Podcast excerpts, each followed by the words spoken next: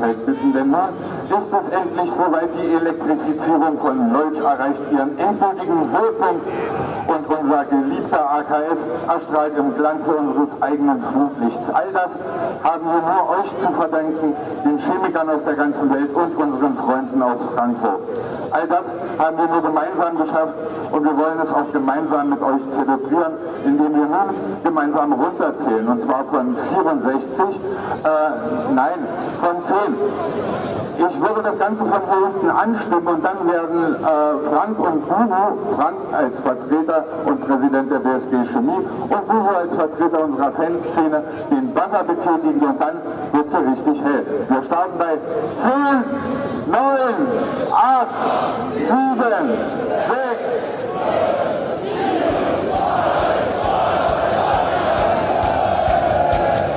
Chemie ist wie Fußball, Chemie ist Klassenkampf.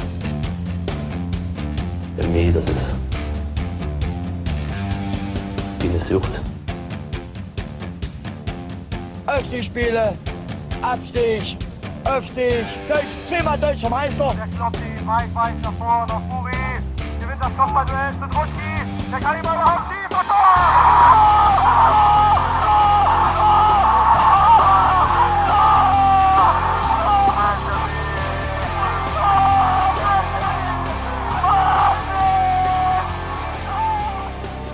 Eins zu eins. So spielen nur die ganz Großen im deutschen Fußball in diesem neuen Jahr. Ein gewisser FC Bayern München spielte dreimal eins zu eins. Eins zu eins hieß es auch bei der BSG Chemie in den beiden Spielen gegen Erfurt und Babelsberg. Chemie ist da wohl einer ganz großen Sache auf der Spur. Diese ersten zwei Spiele der BSG im neuen Jahr hatten wohl fast nur das Ergebnis gemein. Darüber sprechen wir heute hier im chemischen Element Nummer 81. Wir, das sind Nils. Humo. Bastian. Hallo. Und mein Name ist Jonas. Und dazu haben wir einen Gast, der bei beiden Partien auf dem Platz stand und dazu noch eine Vergangenheit mit Rot-Weiß Erfurt hat. Hey, Lukas Surek. Wunderschönen guten Abend, hallo. Ich habe gar nicht gefragt, soll ich Sure nennen oder Lukas? Was ist dir lieber? Äh, wie ihr möchtet. Ich weiß nicht, Sure hat, äh, dazu gibt es eine kleine Geschichte, die ich vielleicht eingangs kurz erzählen kann. Und zwar hat diesen Name zuerst Rico Gladro gesagt. ja. Interessant. Äh, ja, das ist wirklich sehr interessant. Und zwar damals bei Erfurt. Äh, ich weiß gar nicht warum und wie er darauf gekommen ist. Ich finde, es gibt coolere Spitznamen so grundsätzlich für mich, aber irgendwie hat sich das jetzt durchgesetzt und ja, über Lu, Su, Sure, Lukas, Surek, was auch immer. Also wirklich, ihr könnt mich dort nennen, wie ihr wollt. Und wie gesagt, ich glaube schon, dass sich bei Chemie jetzt auch irgendwie Sure durchgesetzt hat. Deswegen ist das vollkommen in Ordnung, auch wenn es von Rico Gladro stammt. Ja, deswegen würde ich dich aber bei Lukas nennen. Also. Gut, bevor wir gleich in die neue Folge starten, noch einen Programmhinweis, weil es da Nachfragen gab. Unsere zweite Kollaborationsfolge mit dem Regionalliga Nordost-Podcast, ich stolper immer wieder drüber, ist seit zwei Wochen online und in deren Feed zu finden, haben wir quasi sagen nur da hochgeladen. Also wer viertklassige Takes von viertklassigen Podcastern zur besten vierten Liga aller Zeiten hören will, verlinken wir in den Show Notes. Hört gerne rein. Genau. Und wir starten ähm, heute mit dem Rückblick auf die letzten beiden Spiele, also die ersten beiden im neuen Jahr 2023. Äh, und wollen vorher aber nochmal kurz auf die Winterpause zurückblicken mit jemandem, der in Teistung war. Wie war es denn, Lukas? Äh, ja, eigentlich ganz lustig. Also wir waren ja, oder ich war jetzt das zweite Mal mit dabei. Ich glaube, der Verein jetzt in Summe schon das dritte Mal in Teistung gewesen. Und ja, so Kurztrainingslager sind eigentlich immer ganz, ganz witzig. Gerade jetzt auch bei uns, bei den Jungs, die viel arbeiten sind, in der Uni sind. Jetzt vielleicht nicht so ausführliche und ausgiebige Trainingslager irgendwie erleben jedes Jahr und vielleicht auch jede Jahreszeit wie manche andere Vereine. Ähm, deswegen ist es immer ganz cool, äh, ja, wie gesagt, einfach zusammenzukommen, die Abende gemeinsam zu verbringen. Ähm, ja, also war sehr, war sehr ordentlich, auch so von der, von der Trainingsintensität. Das nutzt man natürlich auch einfach, aber gerade auch so teambildende Maßnahmen und wie gesagt, einfach auch abends ein bisschen zusammensitzen, ein bisschen länger oder ja, auch zusammen frühstücken. Das sind so Kleinigkeiten, irgendwie so alltägliche Dinge, aber wenn man das irgendwie im, Thema, im Team macht, dann ähm, ja, finde ich das immer ganz schön. Gab es wieder eine Dartscheibe? Äh, es gab eine Dartscheibe, ja, die wird, ähm, ich glaube, von, oh, ich weiß gar nicht, von Timo Mauer fleißig mitgebracht oder von Dennis Mast. Äh, ja, also die gab es auf jeden Fall. Ich, ich habe damit wirklich gar nichts am Hut. Ich gucke mir das ab und zu mal an. Ähm, immer wenn ich zum Training komme, sind Timo und ähm, Dennis schon hinten im sogenannten Eli Pelli bei uns. Äh, da gucke ich mir immer die ersten beiden Würfel dann von den beiden an und dann gehe ich in die Kabine. dann reicht es mir auch. Schreist ganz laut 180 und gehst wieder raus, ja. Nee, ich glaube, die haben beide erst einmal geschafft. Äh, das steht auch dann an der Wand gekritzelt sogar. mit Datum, mit Datum und äh, Uhrzeit. Also es gibt es nicht so oft zu bejubeln bei uns. Wer ist denn da besser von den beiden? Oh, schwer zu sagen, da ich wirklich gefühlt in Summe von jedem vielleicht zwölf Würfe gesehen habe, also zwölf mal drei sozusagen, äh, würde ich sagen Timo Mauer. ja, also ich meine, wir haben das letzte Mal beim Trainings, oder das letztes Jahr oder vor zwei Jahren, als es diesen Vlog gab, ähm, relativ viel schon mitbekommen aus Testung. Ich wollte nochmal nachfragen, wie es denn da so war. Ja, dann soll es eigentlich losgehen gegen Cottbus, aber das Spiel ist wieder ausgefallen. Ähm, wie nervig war das? Also war das so, okay, jetzt haben wir eigentlich übelst Bock und äh, ich meine, es war sechs Wochen lang schönes Wetter und dann äh, kommt dann doch nochmal der Wintereinbruch auch in der Lausitz und ihr spielt nicht. Oder war es vielleicht auch ganz gut, dass ihr jetzt doch nicht drei Spiele in sieben Tagen hattet? Wie hast du das so gesehen für dich? Äh, ich hatte gerade hier eine kleine Verbindungsunterbrechung, deswegen kann es sein, dass vielleicht meine Reaktion ein bisschen komisch war, nachdem ich gesagt hatte, Timo Mauer. Äh, ich habe jetzt nur mitbekommen, äh, Unterbrechungen, Lausitz, okay, ja. gut, dann stelle ich die Frage nochmal. Äh, das, das, Spiel gegen Cottbus ist ja ausgefallen, wie wir alle wissen. Also quasi sagen, äh, der eigentliche Auftakt dann doch ein bisschen später. Wie hast du das aufgenommen? War das nervig nach dem Trainingslager eigentlich so mit dem frischen Saft und jetzt vor aus der Winterpause kommen und äh, die erste Heimniederlage beibringen? Oder ähm, war das dann doch irgendwie ganz gut, dass ihr nicht drei Spiele in sieben Tagen hattet? Nee, also ich bin da schon eher so der Übereuphorische und äh, habe mich sehr auf die, auf die Rückrunde wieder gefreut oder auch auf diesen, auf diesen Start dann in Cottbus. Ähm, und hasse es dann eigentlich so, wenn schon manche im Team vielleicht sagen, ja, das fällt sowieso aus, guck dir mal, guck mal auf den Wetterbericht, dann werde ich immer schon so ein bisschen sauer. Ähm, dann will es irgendwie nicht wahrhaben und ja, am Ende war jetzt nicht so schlimm, aber war trotzdem natürlich irgendwie ärgerlich, weil es auch ein cooles Spiel zum Start ist. Meine, mit Erfurt hatten wir auch ein cooles, äh, cooles Event, gerade auch was die Flutlichtpremiere betrifft. Ähm, ja, dann kenne ich auch noch einen ehemaligen Mitspieler aus Köln, dort in Erfurt, den Jonas Wildebrand, mit dem habe ich zwei Jahre zusammen gewohnt. Deswegen es hätten so ein paar Dinge dort gepasst. Ähm, ja, aber wie gesagt, ist ja oder wird jetzt auch nachgeholt. Von daher ähm, halb so wild. Und ich denke grundsätzlich für den Start und für uns hat es jetzt nicht viel verändert. Also ich glaube jetzt nicht, dass es jetzt ein besserer oder ein schlechterer Zeitpunkt gewesen wäre oder ist oder was auch immer. Die erste Heimniederlage könnte Cottbus auf jeden Fall jetzt nicht mehr beibringen seit diesem Wochenende. Schade.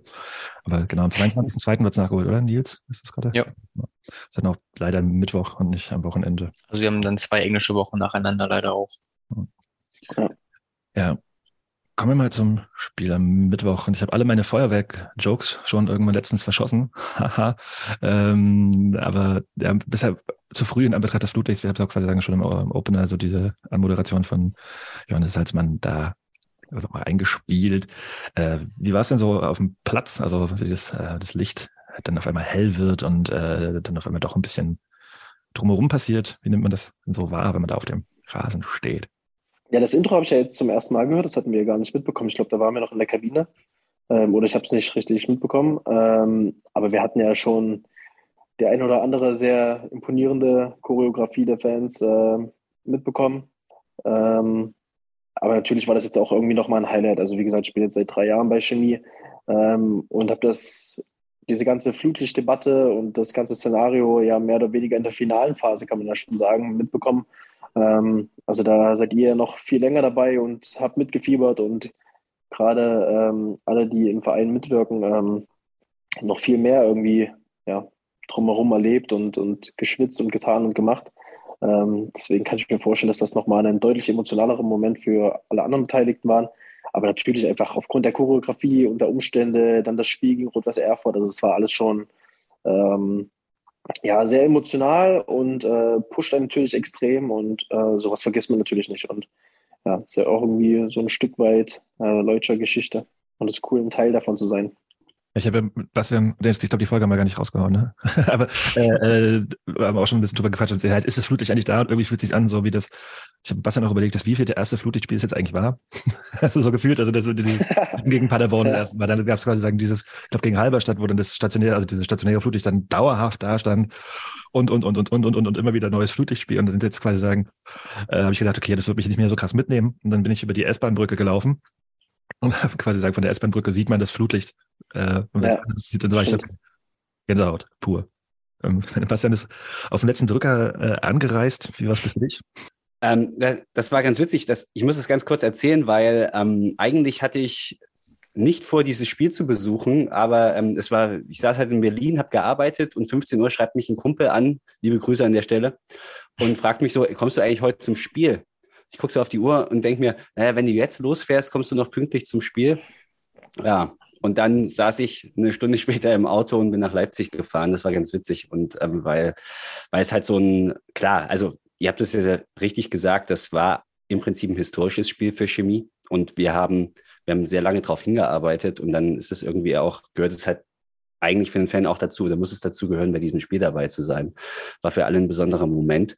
Und ähm, ja, ich war total froh, dass ich da spontan auch ein Teil davon sein konnte und äh, war, war total natürlich auch geplättet ja, von, also man hat hier und da schon Fotos gesehen und aber wenn, wenn du dann diese Live-Situation hast und die, die Masten halt strahlen und sich da so einfügen harmonisch in dieses, in dieses Bild des AKS, das ist schon was ganz Besonderes gewesen. Und ich denke, ein Flutlichtspiel wird in Leutsch auch immer was Besonderes bleiben. Ich auch noch was dazu sagen? Ja, genau. Ich, ich dachte, du machst es jetzt einfach so und ich muss dich nicht okay. Nils, erzähl doch mal was. Ja, dann muss ich natürlich noch erzählen, dass meine Hauptaufgabe des Abends ja eigentlich war, Bastian in Stadion zu bekommen, weil Bastian ja eben ohne Karte angereist ist für das ausverkaufte Spiel. Habe ich geschafft tatsächlich. Ähm, und dann konnte ich auch das Flutlicht endlich genießen. Und ähm, auch wenn ja die Aktivierung mit dem Buzzer etwas verunglückt ist, wie man dann später in den TV-Aufnahmen gesehen hat, ähm, war es schon sehr emotional. Vielleicht jetzt nicht äh, auf einem Level wie bei einer Schweigeminute, aber auf jeden Fall waren alle sehr, sehr glücklich natürlich. Und ähm, ja, Flutlichtspiel ist was ganz Besonderes, auch wenn es das dritte, vierte, fünfte, erste Flutlichtspiel in Deutsch ist, wie auch immer. Aber es ist jetzt unser eigenes Flutlicht, was wir mit Becherpfand gesammelt haben, mit Spielen gegen Schalke, Düsseldorf, Frankfurt, 60. Ich hoffe, ich habe niemanden vergessen.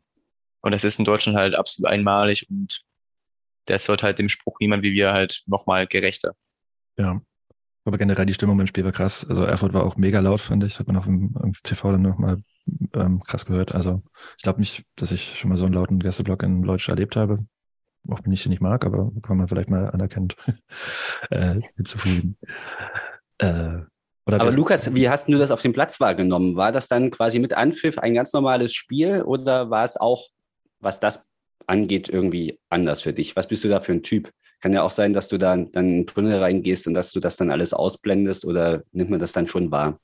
Also klar, man nimmt schon so diese besonderen Spiele und auch Derbys und natürlich auch Flutlichtspiele und gerade auch, äh, Jonas hat es erwähnt, lauter Gästeblock, das nimmt man schon wahr. Ich würd, ich also so vom Gefühl her war für mich Jena aber auch extrem laut äh, beim Auswärtsspiel. Ähm, man muss ja natürlich immer nochmal differenzieren. Ja, da sind dann ja, keine Ahnung, ich glaube jetzt bei Erfurt waren es 700 Gästefans angeblich. Ähm, das sind ja dann wirklich 500, die wirklich nur Alarm machen. So, ich weiß nicht wirklich, wie viele es sind dann immer bei uns. Äh, das ist natürlich auch als, oder unsere Fans werden es wahrscheinlich bestätigen können, so wenn du auswärts bist, dann, keine Ahnung, gibst du vielleicht auch nochmal 10% mehr, weil du irgendwie in der Minderheit bist und äh, da Vollgas gibst. Ähm, aber grundsätzlich ist es einfach so die Stimmung, die man, die man komplett aufsaugt und ähm, bei uns ist natürlich das ganze Stadion, was dann kocht. Ich finde jetzt auch gegen Babelsberg war das, war das extrem. Gerade so diese Schlussviertelstunde ist bei uns immer äh, wirklich, als ob, als ob wirklich gleich äh, irgendwas explodiert und das äh, nimmt man schon wahr. Aber zwischenzeitlich, wie du es gerade sagtest, Bastian, ist es ist schon so, dass man im Tunnel ist und dass du dich fokussierst und dass du dich natürlich auch irgendwie auf deine Situation konzentrierst und jetzt nicht jede Kleinigkeit irgendwie von außen oder jeden Fangesang oder ähm, ja, alles so detailliert wahrnimmst. Ja, wollen wir mal zum sportlichen Teil überleiten? Ja, nein, vielleicht. Ja. Genau. Ähm, wir waren ein bisschen überrascht, äh, dass in der Startaufstellung Matteo Andercic stand ähm, der in der Hinrunde ja kaum irgendwie in Erscheinung getreten ist. Äh, kannst du da was zu sagen, Lukas? Also hat er sich jetzt irgendwie krass hervorgetan in Teistungen und äh, in den Testspielen oder hast du das mitbekommen? Ja, also Matteo, der war also schon die gesamte Hinrunde äh, eigentlich sehr präsent, also sowohl in Trainingseinheiten als auch so in den einzelnen Testspielen. Der hatte ja ein bisschen das Pech, dass er sich am Anfang, als er zu uns gewechselt ist, ähm, verletzt hatte direkt und dann mehrere Wochen ausgefallen ist, was natürlich irgendwie immer doof ist, wenn du jetzt irgendwo neu hinkommst und dich beweisen willst und dich keiner so richtig kennt und dich dann gleich erstmal hinten anstellen musst, weil du verletzt bist und sowieso schon dich hinten anstellen musst in einer funktionierenden Mannschaft, in einer Mannschaft, die gut performt und ja, die auch jetzt nicht erst seit gestern zusammenspielt. Ähm, deswegen war es für sie ihn sehr ärgerlich. Aber wie ich gerade sagte, so der hat jede Trainingszeit richtig Gas gegeben, ist ein sehr äh, physischer Spieler. Ähm, und ja, das bis dato immer gut gemacht, auch jetzt in der Vorbereitung und hatte sich dann auch verdient äh, zu spielen. Ich meine, wir haben ja da hinten jetzt eigentlich so wirklich in der Dreierkette auch fast eine Überbesetzung. Also wirklich mehrere Jungs, die da, die da spielen können. Und äh, ja, in dem Moment oder an dem Tag hat es dann Ben Kessler erwischt, der dann ja leider auf der Bank saß. Ähm, Winter saß zwar auch auf der Bank, aber der war ja, der war ja sowieso noch verletzt. Ähm, ja, deswegen war es jetzt, also für uns als Mannschaft jetzt nicht mega überraschend, äh, wie vielleicht für den einen oder anderen äh, Außenstehenden. Ja, also wir kommen jetzt andere Spieler später zu sprechen, aber gegen Babelsberg war er dann nicht dabei. Ist er jetzt wieder verletzt oder was er da? Er war, glaube ich, nicht mehr im Kader. Wenn ich richtig gesehen habe. Äh, ja, der, der, der, der war jetzt die Woche äh, angeschlagen, also auch irgendwelche Kleinigkeiten aus dem Spiel mitgenommen. Ähm, genau. Ja, also auch quasi wieder ein äh, Unglücksfall sozusagen, wenn er dann Ja, in der Start wirklich. erstellt und dann quasi Ja. sagen, wieder verletzt. Aber ich glaube, es war jetzt nichts Dramatisches. Also, ja. Hier ein kleiner Einschub. Ein paar Stunden nach der Aufnahme sind wir schlauer, was die Personalie Andercic äh, anbelangt. Denn Matteo hat um die Auflösung seines Vertrags gebeten und geht nach Kroatien. Laut Aussage des Vereins aufgrund dessen, dass er da Beruf, Familie und Fußball besser vereinen kann und genau verlässt deswegen die BSG Chemie, was wohl auch der Grund ist, warum er am Sonntag nicht gespielt hat. Also Matteo Andercic verlässt neben dem Randalival und Tom Gründling die BSG Chemie. Ja, wir wünschen alles Gute. Weiter mit Lukas. Ja, ähm, bei den Gästen ist mir auf jeden Fall auch aber relativ spät aufgefallen, dass weder äh, Seidemann noch Ciccarelli in der Startelf standen, die dann irgendwann eingewechselt wurden, wo man dann wieder sieht, was die Konkurrenz in der Liga dann teilweise noch für eine Breite im Kader hat. Was ich äh, krass fand. Also, dass man jemanden, Hat euch das geschossen hat. überrascht, wie, wie Erfurt aufgelaufen ist? Also uns hat es überrascht, ähm, die Personalien. Also ich muss da ein bisschen gestehen, äh, ich glaube, das, ähm, das weiß auch Miro und das äh, kriege ich manchmal auch ein bisschen zu hören, dass ich mich nicht so krass mit dem Gegner auskenne, wie es vielleicht müsste. Also gerade was so einzelne Personalien betreffen und auch manchmal, ich glaube, er hatte mich in der Woche gefragt äh, vor dem Team, das, ich weiß gar nicht, ob ich das sagen darf, aber das ist, glaube ich, nicht so schlimm. er hatte mich auf dem Platz gefragt, ich glaube, es war einen Tag vor dem Spiel, ähm, wie der Gegner anläuft. Und da habe ich ihm gesagt, dass ich es nicht weiß. Äh, und da hat er mich gefragt, hä, wie, du weißt es nicht? Und da habe ich gesagt, naja, bevor ich jetzt, also natürlich weiß ich ungefähr, wie der Gegner anläuft und was Erfurt macht was die Besonderheiten sind, auch was die einzelnen Spieler betrifft und so. Aber ich konnte jetzt nicht, ich wollte jetzt nicht da irgendwas dumm rumbabbeln oder so, oder so Halbwissen da irgendwie verbreiten und ja, habe das halt dann offen kommuniziert und da hat er mich dann auch nochmal Zeit genommen und gesagt, hey, aber das haben wir doch letztes Jahr, wir haben uns doch schon mal auf Erfurt vorbereitet vor ein paar Wochen. Da habe ich gesagt, ja, Trainer, das ist jetzt schon ein bisschen her. Ich habe jetzt, ich dachte, wir frischen das halt irgendwie nochmal auf oder so, was wir natürlich auch gemacht haben, aber ja, in dem Moment wusste ich es halt einfach nicht. Und deswegen ist es mir zum Beispiel gar nicht aufgefallen, dass Seidemann nicht gespielt hat oder der ähm, italienische Spieler. Ähm, genau, aber natürlich kennt man, kennt man, also wie gesagt, wir bereiten uns ja auch sehr, sehr detailliert immer spätestens ein, zwei Tage vor dem Spiel äh, auf den Gegner vor und ähm, da bekommt man das dann spätestens mit, aber jetzt so dann auf dem Platz, ich weiß nicht, das ist auch, glaube ich, auch das, was sich in den letzten Monaten vielleicht und vielleicht auch jetzt letzten Jahren so ein bisschen gewandelt hat, dass der Fokus innerhalb des Teams und bei uns auch mehr auf uns liegt, als jetzt ähm, auf dem gegnerischen Team. Und das finde ich eigentlich ganz gut, weil ähm, gerade auch mit der Formation, die wir gefunden haben, jetzt auch in dieser Saison, ähm, mit der Spielweise, die wir spielen, auch mit der Variabilität, ähm, ja, haben wir schon eine neue Stärke auch dazu gewonnen. Und es gibt noch mega viele Punkte, die wir verbessern und stärken und festigen müssen. Ähm, ja, aber deswegen glaube ich, dass es ganz gut ist und äh, uns auch gut tut, wenn wir uns oder wenn sich der Gegner vielleicht ein bisschen mehr mit uns beschäftigen muss oder auch an uns anpassen muss als, als andersherum. Ich, ich finde das sehr interessant und würde da gerne nochmal ein bisschen nachhaken. Du hast jetzt gerade die Spielweise angesprochen von, von euch, von uns. Und ähm, da gab es ja im, im Laufe der Saison oder in der Frühphase der, der Saison die Umstellung auf so ein äh, relativ, äh, also auf Dreierkette defensiv und mit zwei Außen. Und du bist ja einer dieser Außen, der quasi zwischen ganz vorne und ganz hinten im Prinzip dann so alles machen kann und auch eine gewisse Freiheit hat. Das kommt deiner Spielweise wahrscheinlich schon entgegen, oder? Diese Rolle. Ja, genau. Also ich hatte das schon mal in Erfurt gespielt und äh, hatte ja jetzt auch in den anderen Vereinen und jetzt auch bei Chemie sowohl im linken Mittelfeld mal gespielt, als auch als Linksverteidiger oder halt auf der rechten Seite halt beide Positionen. Und das ist ja sozusagen so ein Mix bisschen aus beiden. Also es kommt vielleicht einfach so vor, als hätte ich jetzt mega viele Freiheiten. Äh, allerdings ist es schon an sehr viele Prinzipien und feste Abläufe geknüpft, gerade auch zwischen Brückmann und, und mir. Ähm, in Kombination halt mit der Dreierkette und auch mit, unserem, mit unseren Offensivleuten. Ähm, aber ja, es macht total Spaß. Also wie gesagt, weil man sowohl defensiv äh, seine Aufgaben hat, als auch sich offensiv eigentlich immer mit einschalten kann. Dadurch, dass wir ja die drei in der Defensive haben, die eigentlich diesen Riegel da bilden und äh, halt immer eine feste Absicherung sind. Ähm, genau. Also klar, es ist intensiv, aber es macht äh, extrem viel Spaß und ist jetzt auch nicht ganz neu für mich. Wie war denn der Rasen? Weil ab zur zweiten Halbzeit sah es nicht mehr so schön aus. Und gerade für technisch versiertere Spieler wie dich, glaube ich, ist es schon ein Nachteil. Mm, Ja, ähm, also er war eigentlich, also ich fand, er war besser als gegen Erfurt. Ich glaube, weil es die Nacht auch nochmal ein bisschen kälter war und dann vielleicht einfach ein bisschen härter war. Also gegen Erfurt meines Gefühls nach war es ein bisschen weicher und unkontrollierter. Ähm, aber das ist zum Beispiel auch so ein Punkt, äh, wo ich finde, wo wir uns verändert haben, weil wir jetzt gerade über die Spielweise nochmal gesprochen hatten. Früher war es halt, oder jetzt, ich kann von früher sprechen, jetzt in den letzten ein, zwei Jahren, wo ich gespielt habe, oder letzten zwei Jahren, ähm, da war es schon oft so, dass wir einfach diesen langen Ball gespielt haben direkt.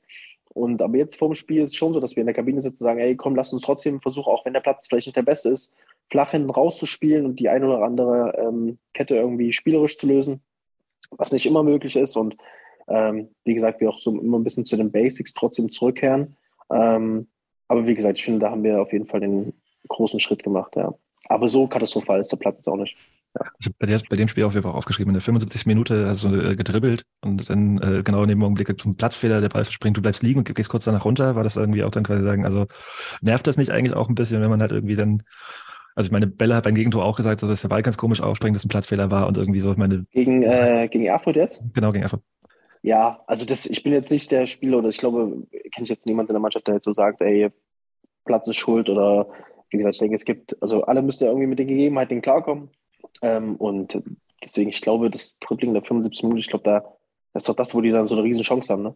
Also Erfurt war ich jetzt sowieso eher kein Lichtblick, würde ich, sagen.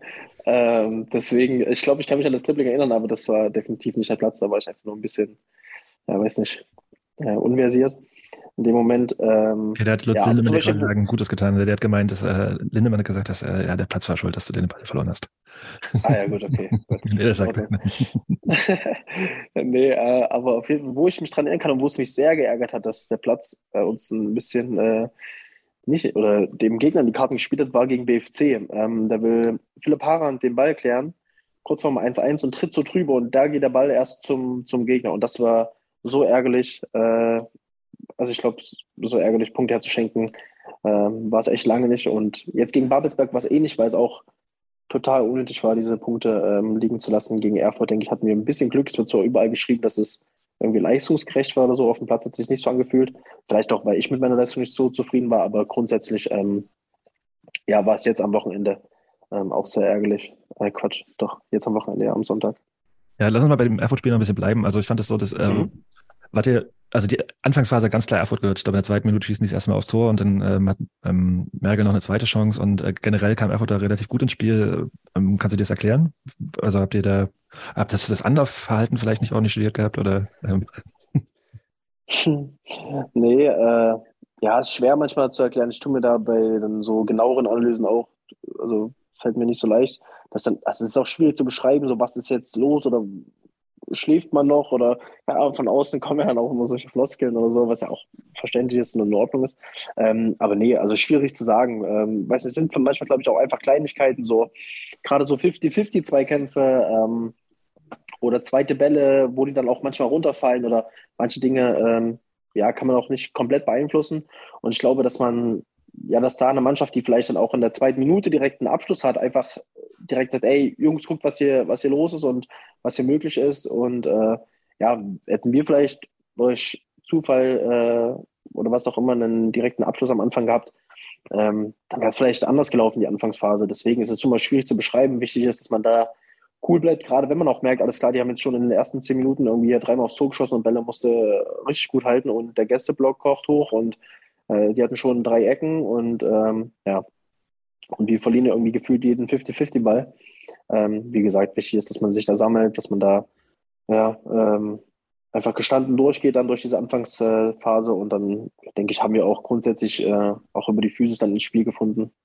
Wie läuft da die Kommunikation auf dem Platz? Du hast das gerade beschrieben. Die ersten zehn Minuten waren nicht so einfach. Wird das dann auch, also so wie man es halt kann in dem Rahmen, auch reflektiert oder denkt da jeder für sich oder schreit man sich da an? Wie, wie ist die Situation? Ja, also von Spielertyp zu Spielertyp vollkommen unterschiedlich. Also die, manche sind eher lauter und sind da die Lautsprecher, manche müssen sich vielleicht auch erstmal sammeln, äh, weil sie vielleicht aus der Puste sind oder weil sie selber merken, ey, ich muss jetzt erstmal mit mir selber klarkommen und äh, meine Aufgaben hier machen.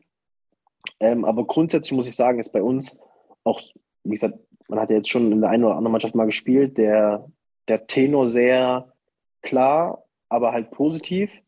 Ähm, und trotzdem halt wirklich mit, mit deutlichen Ansagen, was jetzt gemacht werden muss oder wo wir einfach, oder halt einfach so auch, sind jetzt manchmal nicht so Anweisungen, sondern einfach, ey, Männer, keine Ahnung, wir müssen uns jetzt straffen oder äh, wir müssen die Dinge jetzt einfach klären oder was auch immer, so dass man einfach, oder wie gesagt, auch solche Ansagen, ey, Männer ruhig bleiben, so alles gut und so, nichts passiert. Ähm, genau, also das sind, das muss ich sagen, ist bei uns wirklich eine sehr positive Grundstimmung, wirklich egal eigentlich ähm, zu welcher Phase des Spiels, egal welcher Spielstand, ähm, sowohl untereinander zwischen, ähm, zwischen zwei Spielern als auch ähm, gesamtheitlich.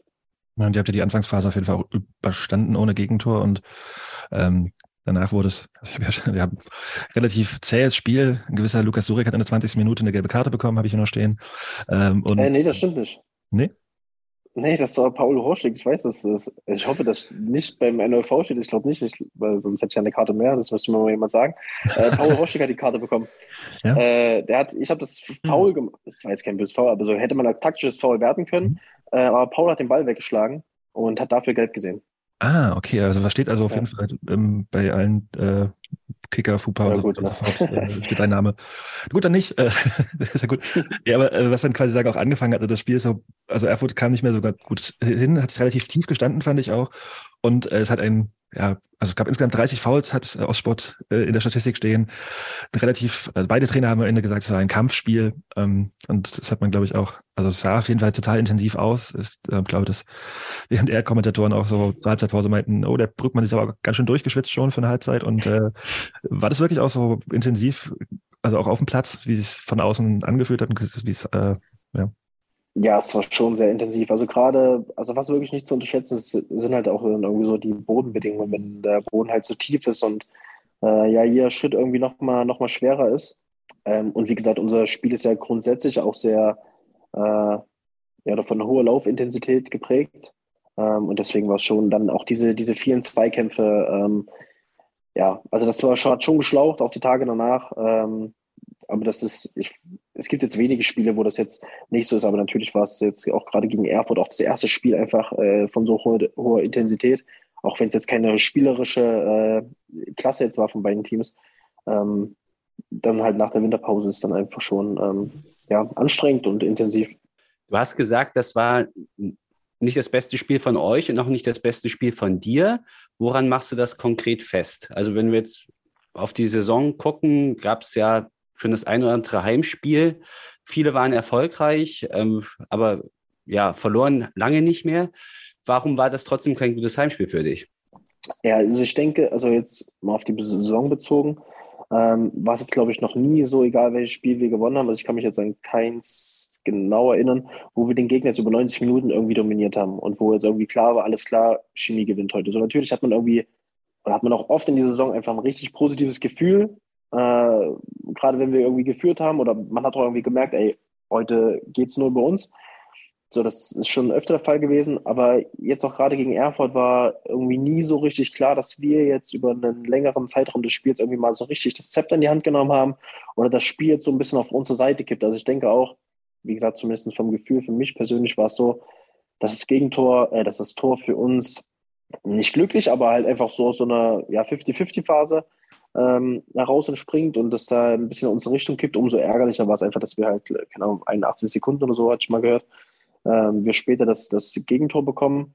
Und ähm, ja, und für mich persönlich mache ich das einfach halt an, an einfachen Sachen fest. Es sind, wie gesagt, auch so, wie man ins Spiel reinkommt. So gewinnt man die ersten Zweikämpfe, kommen die ersten Pässe an, dann die Dribblings, sind die erfolgreich oder nicht. Ähm, dann beim Gegentor, mein Gegenspieler köpft äh, sehr einfach eigentlich äh, aufs Tor. Ich glaube, deswegen Bella hat auch gar nicht damit gerechnet, weil ich eigentlich ganz einfach zum Ball gehen kann. Keine Ahnung, was ich in diesem Moment gedacht habe, nicht hingehe. Ähm, vielleicht auch, mein Gegenspieler war gar nicht so groß. Ich denke, der war eigentlich so groß wie ich. Vielleicht auch da nicht mit so einer Gefahr dann gerechnet habe, dass er jetzt selber irgendwie dort reinspringt und ähm, ja, und da reicht halt dann wirklich so eine kleine Unaufmerksamkeit. Ähm, und, und dann steht es halt wieder 1-1. Und das sind halt einfach Dinge, die sich durchs Spiel ziehen. Und wie gesagt, wenn irgendwie kein Dribbling erfolgreich ist, wenn gefühlt jeder Ball weg ist, ähm, wenn du die entscheidenden Zweikämpfe irgendwie nicht gewinnst, dann, ja, dann kann man das schon sehr gut für sich persönlich einschätzen. So, das war jetzt halt mal ein scheiß Tag und wichtig ist, dass man das dann abschüttelt und dann im, im nächsten Spiel irgendwie wieder ja, klar ist und äh, ja, und weitermacht. Robby Felsberg ist drei Zentimeter größer als du, also das ist eine Ausrede. okay, alles klar, das bin ich doch mal ein Trainer. ja, also genau, die zweite Halbzeit ging los und ich fand es irgendwie auch, also das Charakter, also eigentlich die ideal, du kommst aus der Halbzeit, 50 Sekunden rum, Bu holt eine Ecke raus, äh, Philipp Haran köpft ein ähm, und es steht 1-0 und ich habe dann irgendwie daran denken müssen, dass halt wirklich diese paar 80, 90 Sekunden später der Gegentreffer fiel an so einen Ausspruch von, ich glaube, Christian Streich war es, der meint, also er wurde gefragt, na, hast du ein Tor, wieso jubeln sie dann nicht immer so exzessiv? Und er war so, ja, der wichtigste Moment ist quasi sagen, wenn man ein Tor geschossen hat, umzuschalten und nicht dieses, weil es der gefährlichste Moment im Fußballspiel sei, um ein Gegentor zu fressen. Ähm, ist dir das neu oder wusstet ihr das einfach nicht? Oder nein, also, ähm, wie, wie, bitter, wie bitter ist es denn, dass er quasi sagen, da in so einem Moment, also alle traben so ein bisschen nebenher, ähm, wie ist der Bayo, glaube ich, äh, kann da draußen ganz in Ruhe flanken und du lässt deinen Gegenspieler laufen und dann springt der Ball auch noch blöd auf, Bälle sieht nicht gut aus und dann steht es 1-1. Was geht da so durch den Kopf? Ja, also in, in dem Moment war es äh, extrem, also war der einzige positive Effekt, dass, dass wir nicht zurücklagen, sondern es dann 1-1 stand, aber es war natürlich extrem, extrem ärgerlich. Wie gesagt, weil, weil ich eigentlich, also zum Beispiel diese, diese Aussage von Christian Streich, sollte er sie so getroffen haben, ähm, kann ich nicht so nachvollziehen, weil das ist für mich eigentlich so ein Moment, wo, wo alle total euphorisch sind und also mir gibt es immer so einen extremen Schub und ich fühle mich irgendwie in diesem Moment zehnmal stärker als der Gegner und weiß, es passiert gar nichts heute. Ähm, gerade wenn man irgendwie in Führung geht. Ähm, und das ist auch so dieser psychologische Effekt. Ähm, oft, wenn, wenn irgendwie so ein 2-1 fällt oder so. Ähm, man liegt irgendwie noch, also man liegt irgendwie mit zwei Toren hinten, macht man das 2-1 und das ist total das eklige Ergebnis auf einmal, obwohl man immer noch mit einem Tor führt. Und der Gegner eigentlich zwei Brau Tore braucht, um zu gewinnen. Aber das ist so, wenn man ein Tor schießt, also wie gesagt, finde ich, bin ich eigentlich noch konzentrierter und noch wacher. Ähm, ja, das, äh, wenn man sich die Szene anguckt, äh, kann man das mit meinen Aussagen jetzt irgendwie nicht so verknüpfen, aber äh, ja. Aber wer weiß, äh, ich weiß nicht, vielleicht sollte ich mir die Worte von Christian Streich nochmal äh, zu Herzen nehmen und wie gesagt, ja. Ja. Ähm, wir müssen auf jeden Fall noch für die Chronistenpflicht äh, darauf hinweisen, dass es auf jeden Fall also auch ja, ein das ist schon erwähnt, ein äh, glücklicher Punktgewinn gegen Erfurt war, denn es gab zwei Szenen, wo, der, wo wir uns beim Schiedsrichter bedanken dürfen. Also ich denke, die Szene von Horschig gegen, ich weiß gar nicht, gegen wen er, wen er da festhält. Ich glaube, den ähm, besser, der andere Stürmer. Ähm, Merkel? Nee, der andere. Ja, Herr Rohler? Nein, der andere. Wein, Wein. Seidemann? Mich braucht, mich braucht er nicht fragen. ist auch egal, auf jeden Fall. Wie ist der angelaufen? Weinhauer heißt er. Hier habe ich stehen. Weinhauer hat er festgehalten. Also so den Arm einmal komplett rum, der lässt sich fallen. Das kann man auf jeden Fall auf, Straß, auf Straß, Strafstoß entscheiden. Und auch die Szene, wo Hairulla dann den Ball irgendwie in den Winkel schweißt, war auf jeden Fall alles nur kein Abseits. Also da steht wirklich, äh, Echt, ja? ja? Also wenn, war es knapp. Ich weiß nicht, also, ob es kein nee, Abseits war. Aber, ja. Also der steht quasi, du siehst auch, weil die 16er Linie da ist, er steht quasi ganz eindeutig näher zum, also das okay. ist auf jeden Fall doch einer von uns dazwischen. Also ähm, beide Szenen. Also diese Elfmetersituation sah auf jeden Fall im Stadion klarer aus, fand ich, vom Norddarm aus, als auf den Fernsehbildern. Fand ich faszinierend. Also wir, wir standen ja relativ nah dran, so. Also wir haben uns angeguckt, haben gesagt, schwierig, kann man mhm. pfeifen. Ähm, Habe ich dann später im Fernsehen nicht mehr ganz so äh, eindeutig gesehen. Aber in, ich denke, für ein für einen Schiedsrichter ist auch immer schwierig, gerade so, was alles so obenrum passiert, wird, denke ich, seltener gepfiffen wirklich als unten. Da ist dann immer irgendwie so ein Kontakt und dann hinfallen irgendwie was anderes, als mal irgendwie so kurzen Schulterzupfen, weil das ja auch, wie lange hält der denn fest, mit welchem Druck? Das ist ja alles irgendwie schwierig einzuschätzen, aber beim Kontakt unten, ähm, ja, ist halt ein Kontakt und äh, da ist auch vielleicht irgendwie nochmal ein Geräusch mit dazu oder so. Gut, im Schaden ist immer schwierig, aber ähm, ja, deswegen im Spiel dachte ich mir auch so, komm, steh auf, mach weiter. Äh, dann hat man sich nochmal angeschaut. Also wie gesagt, wir hätten uns jetzt nicht beschweren dürfen, aber grundsätzlich jetzt auch keine klare Fehlentscheidung, würde ich sagen. Ja. Ähm, aber trotzdem, ich meine, wir, also ähm, nur noch ein Satz jetzt über Erfurt. Ich meine, Erfurt hat in der Hinrunde den einen oder anderen Gegner richtig zerlegt, auch namhaftere Gegner, nicht, zum Beispiel auch Babelsberg 03. Und dafür fand ich das doch eigentlich eine zumindest solide Leistung. Ja? Also man es war ja auch ein Heimspiel gegen ein absolutes Spitzenteam, die auch unter Profibedingungen natürlich trainieren, egal wo die jetzt herkommen. Und man sieht ja auch an den Transfers, die die jetzt noch tätigen, wo die noch hinwollen, obwohl sie tief stapeln. Also war schon okay, die Leistung, das 1-1. Oder? Ja, also ich denke jetzt auch nochmal, um da so ein paar Worte drüber zu verlieren, dass es jetzt, also ich denke, es war grundsätzlich ein, ein gelungener Auftakt so in die oder in das neue Jahr. Ähm, wie gesagt, grundsätzlich muss ich wirklich sagen, und das muss ich auch wieder diese Entwicklung ansprechen, so gehen wir ernsthaft in jedes Spiel und wissen, dass wir gewinnen können und wollen zu 100 Prozent gewinnen. Also wirklich, es gibt niemanden bei uns, der auf dem Platz läuft oder der eingewechselt wird oder der dabei ist, der jetzt hier irgendwie vorher sagt, ein Punkt heute wäre schon ganz cool. Wirklich im Nachhinein kann man das immer noch mal anders bewerten, weil man dann das ganze Spiel gesehen hat und das auch gefühlt hat, wie es dann auf dem Platz war. Aber vorher gibt es für uns eigentlich wirklich derzeit keine andere Devise außer drei Punkte. Und egal ob heim oder auswärts. Ähm, und deswegen ist es auch irgendwie ähm, ja, gegen Erfurt scheiße 1-1 zu spielen. Aber ich denke, wie gesagt, wenn man das Spiel gesehen hat und ähm, da, da dabei war, dann, dann geht das 1-1 grundsätzlich für uns in Ordnung und dann äh, nimmt man den Punkt mit.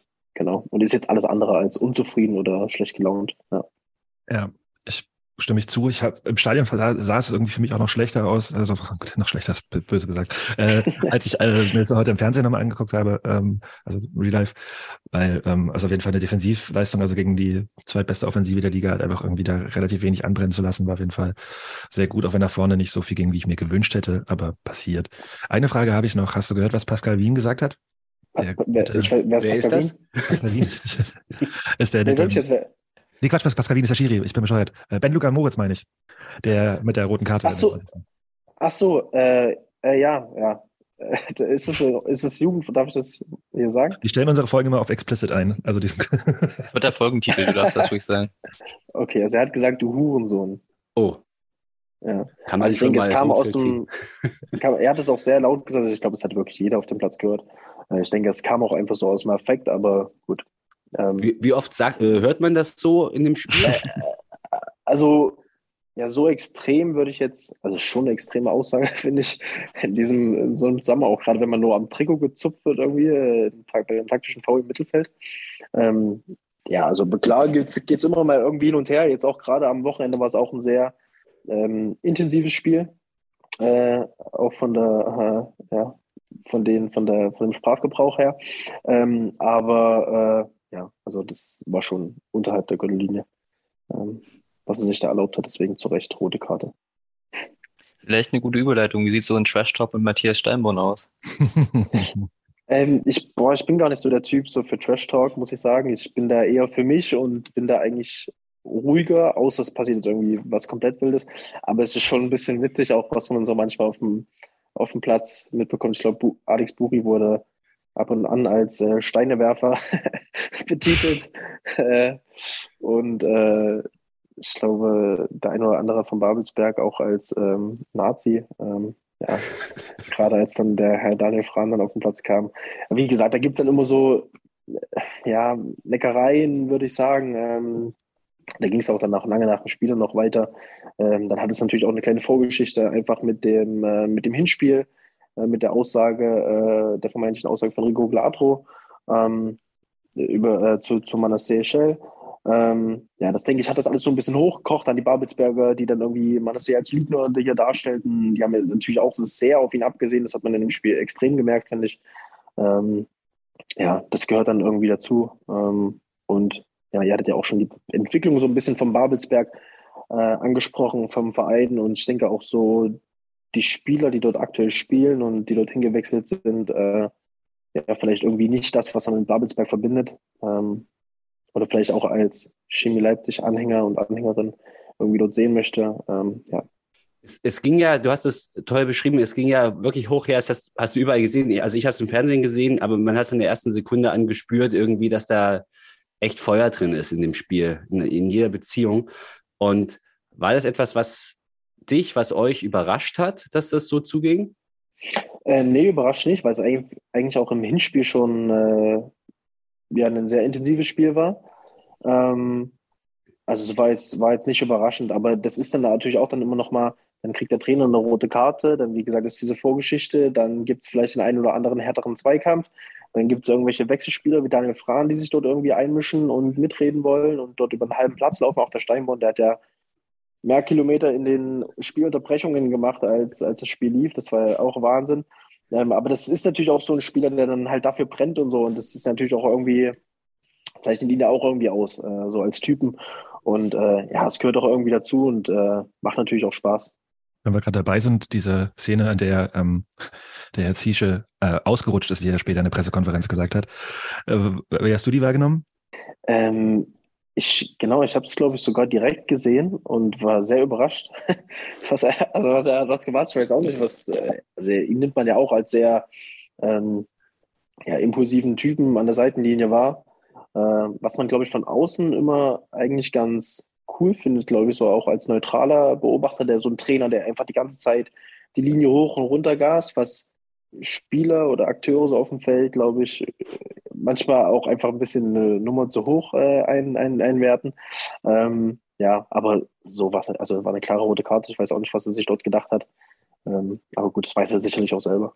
Ja, generell, also ich hatte vorhin erwähnt, bei im Erfurt-Spiel, was ja auch schon relativ Kampfspiel und äh, so war und auch eine relativ kleinliche gepfiffene Linie vom Schiri, waren es 30 Fouls. Gegen Babelsberg waren es dann gleich 33 und 22 davon, also zwei Drittel von Babelsberg.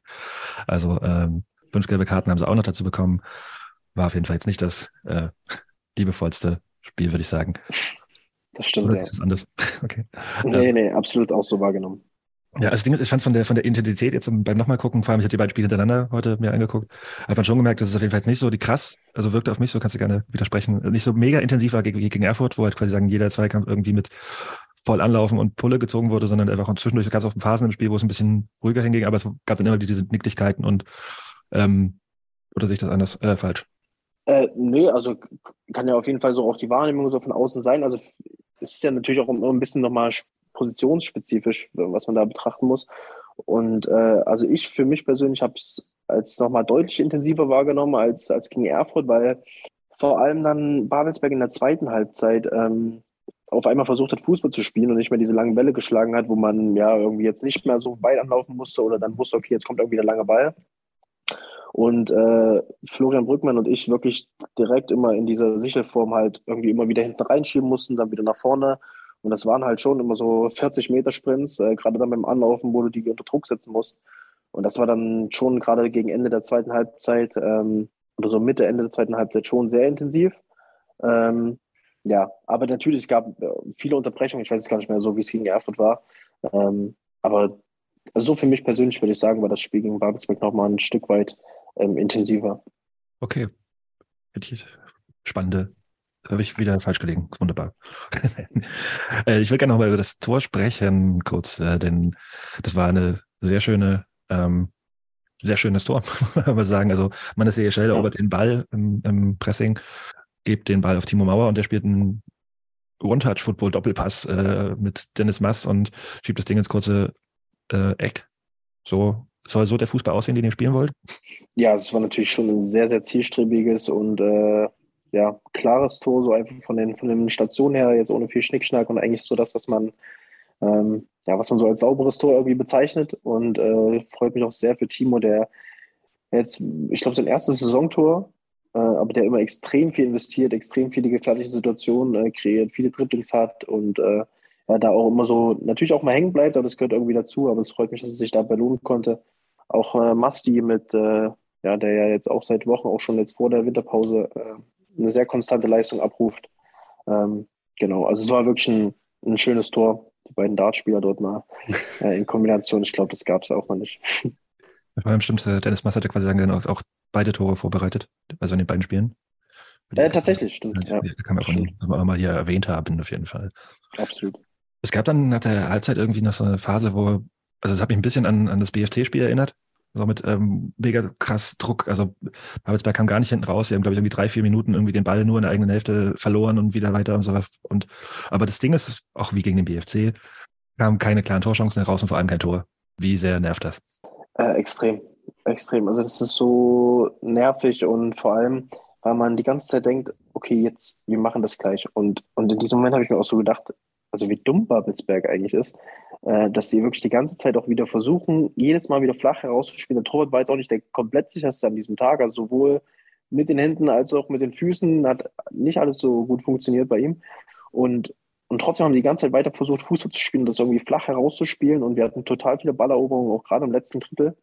Und es aber nicht geschafft, so klare, zwingende, hundertprozentige Torchancen irgendwie äh, zu arbeiten, die es dann im Laufe des Spiels auch noch schon gab. Ähm, aber ja, das so dieses, dieses Zweite einfach nachzulegen und dann wirklich so kaltschnäuzig zu sein, das hat uns, äh, ja, ist uns da ein bisschen abhanden gekommen und das ist auf jeden Fall noch eine Sache, ähm, die wir, ja, die wir weiter forcieren müssen. Ähm, ja, und da ist es halt auch einfach wichtig, so dass du, ja, dass du weiterhin dran glaubst und einfach weitermachst und du, du holst dir natürlich auch Kraft trotzdem auch durch solche Aktionen, weil du merkst, oh mein Gott, ähm, ihr brennt jetzt richtig der Baum und äh, wir sind, wir sind da und wir sind, wir sind dran und wir, wir können auf jeden Fall gleich ein Tor machen. Ähm, ja, deswegen ist jetzt nicht so mega frustrierend dann auf dem Platz, aber natürlich einfach ärgerlich, ähm, gerade wenn das, äh, wenn du dann noch eins frisst. Ja, oder weil du einfach weißt, so das Spiel geht noch lange und der Gegner lebt noch. Und du gehörtest ja auch zu denjenigen, die eine der nicht ganz so zahlreichen guten Chancen auf den Fuß hatten. Kannst du die Situation mal beschreiben, wie du die wahrgenommen hast? Äh, ja, ich glaube, wir haben wieder einen Ball erobert im Mittelfeld, auch wo sie rausspielen wollten. Und sind dann im 3 gegen 2, glaube ich, gelaufen. Also erst so mehr oder weniger im 2 gegen 1, dann kam noch einer von denen dazu, Yannick Mederhoff auf jeden Fall rechts. Masti war im Zentrum und ich kam dann links. Ähm, Masti hat Yannick, glaube ich, gar nicht wahrgenommen, sonst hätte, glaube ich, auch noch ein bisschen eher querspielen können. Das ist natürlich immer schwierig, weil du auch nicht nur aufgrund der Platzverhältnisse, sondern auch so allgemein erstmal versuchst, das Ding unter Kontrolle zu kriegen und da den Tripling anzusetzen. Ähm, und hat dann natürlich super, als er dann im 16er abgestoppt hat, gesehen, dass ich mitkomme.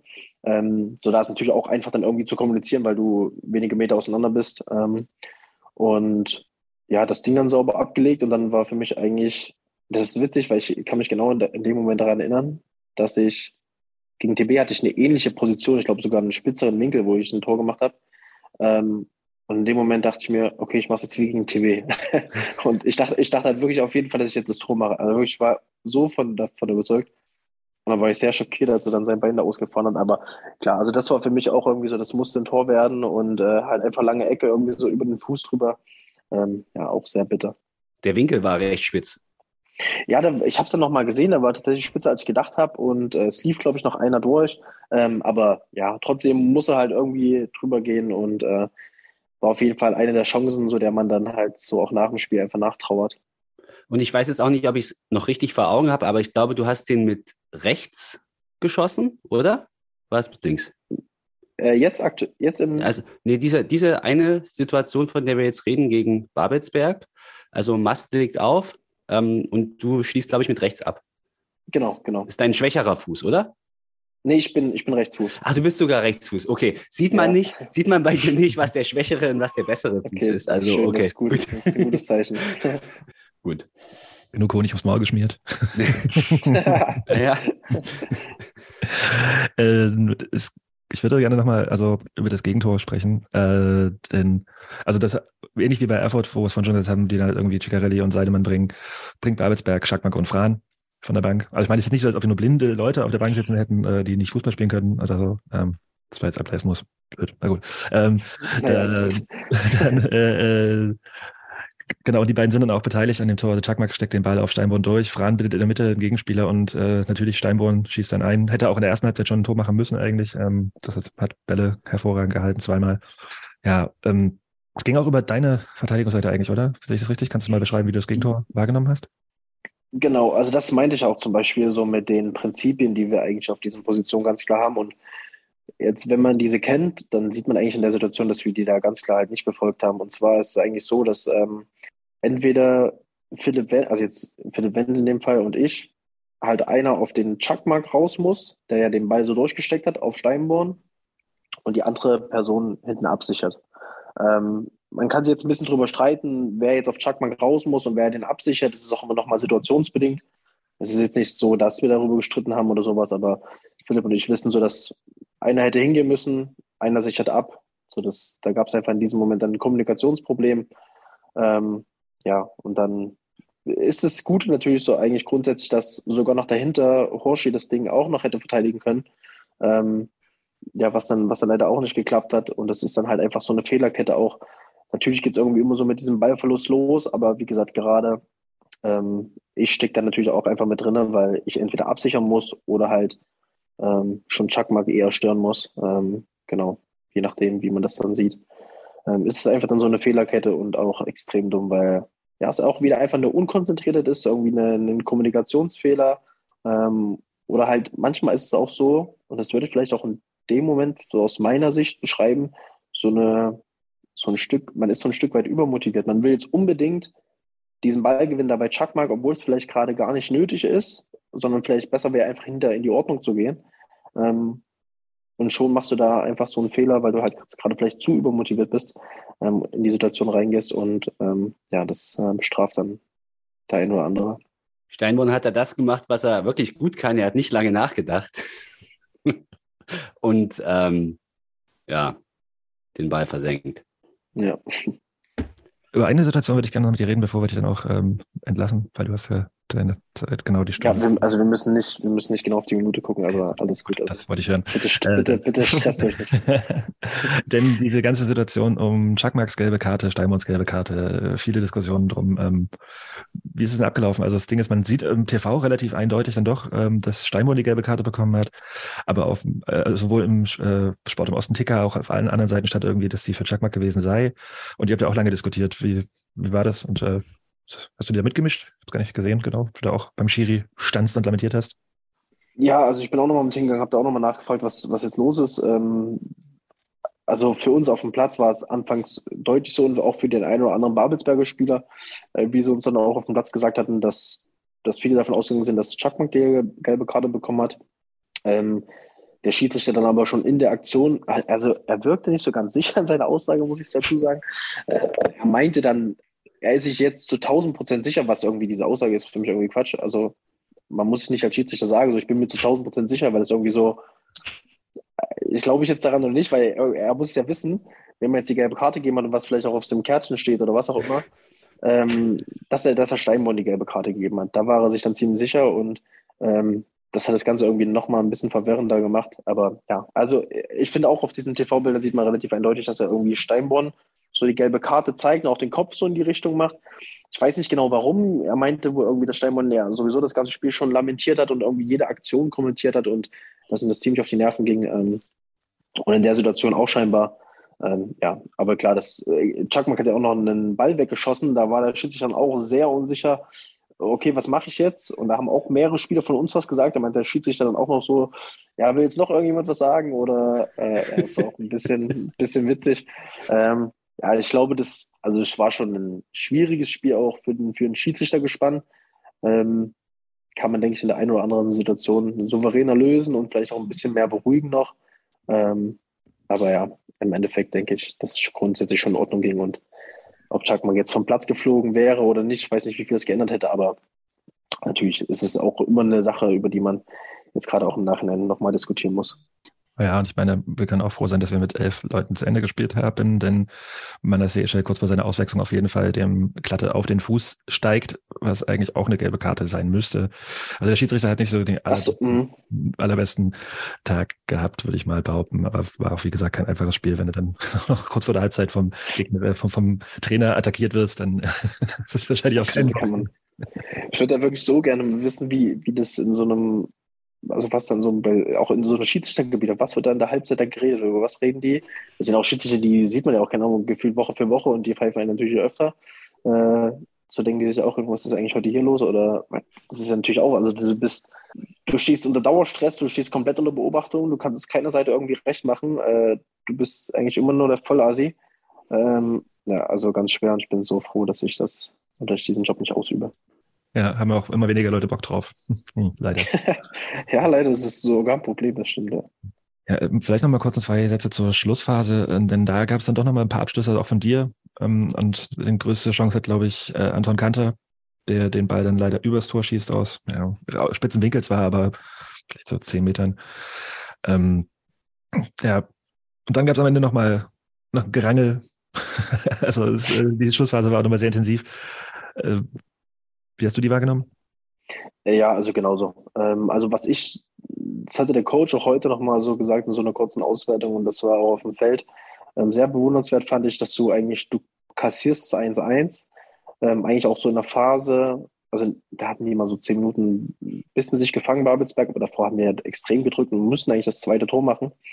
Ähm, also wie gesagt, machen eigentlich so ein bisschen mehr oder weniger glücklich, dass das 1-1 und müssen eigentlich damit zufrieden sein und dass du dann da nochmal so rauskommst, wie wir dann in diesem Moment, fand ich schon nicht selbstverständlich, weil es einfach nochmal extrem viel Kraft gekostet hat, ähm, dich irgendwie nicht hinten reindrängen zu lassen und irgendwie, dass die jetzt nochmal Luft schnuppern oder vielleicht doch irgendwie nochmal das Gefühl haben, dass hier doch was geht, ähm, sondern dass wir eigentlich da die meisten Abschlüsse hatten und Babelsberg dann auf Zeit gespielt hat und nochmal einen Innenverteidiger einwechselt in der 90. plus 5. Ähm, ja, äh, also das war schon nochmal noch mal ein, Kraftakt auf jeden Fall und äh, das, das hast ja auch irgendwie immer so ein Gefühl, sowohl von außen als auch auf dem Platz, so irgendwie jetzt, ob noch was geht oder ob es jetzt so bleibt oder ob es jetzt eingeschlafen ist oder was auch immer. Und äh, ich muss sagen, also für mich persönlich und ich denke auch der Großteil des Teams hatte schon das Gefühl, ey, wir kriegen noch einen und wir können auch einen machen.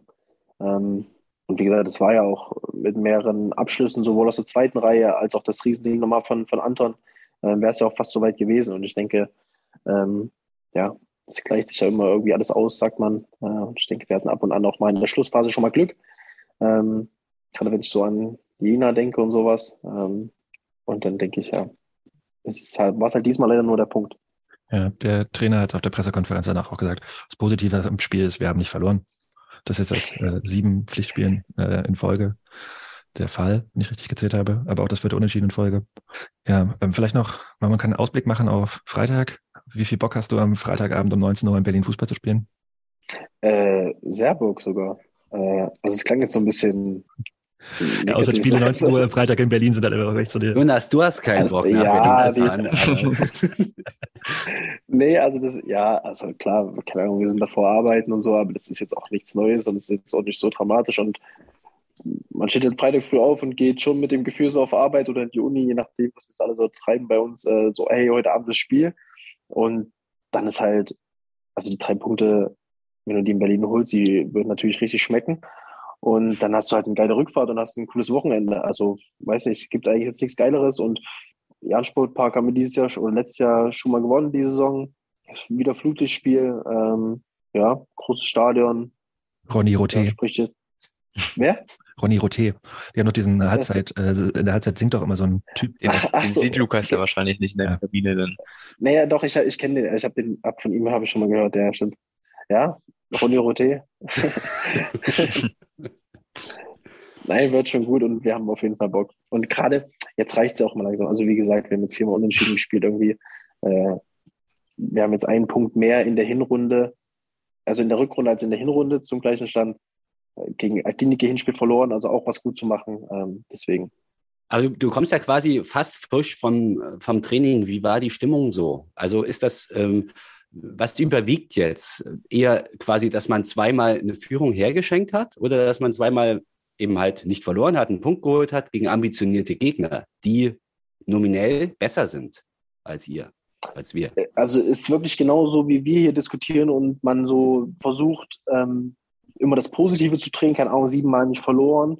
Dann der andere sagt, ja, aber jetzt viermal schon unentschieden. Dann der nächste sagt, okay, aber jetzt sogar viermal die Führung hergeschenkt. Also war, glaube ich, in Greifswald gegen BFC, Erfurt und Litzbabelsberg. Also wie gesagt, man kann aus allem irgendwie negative Aspekte hervorholen, positive.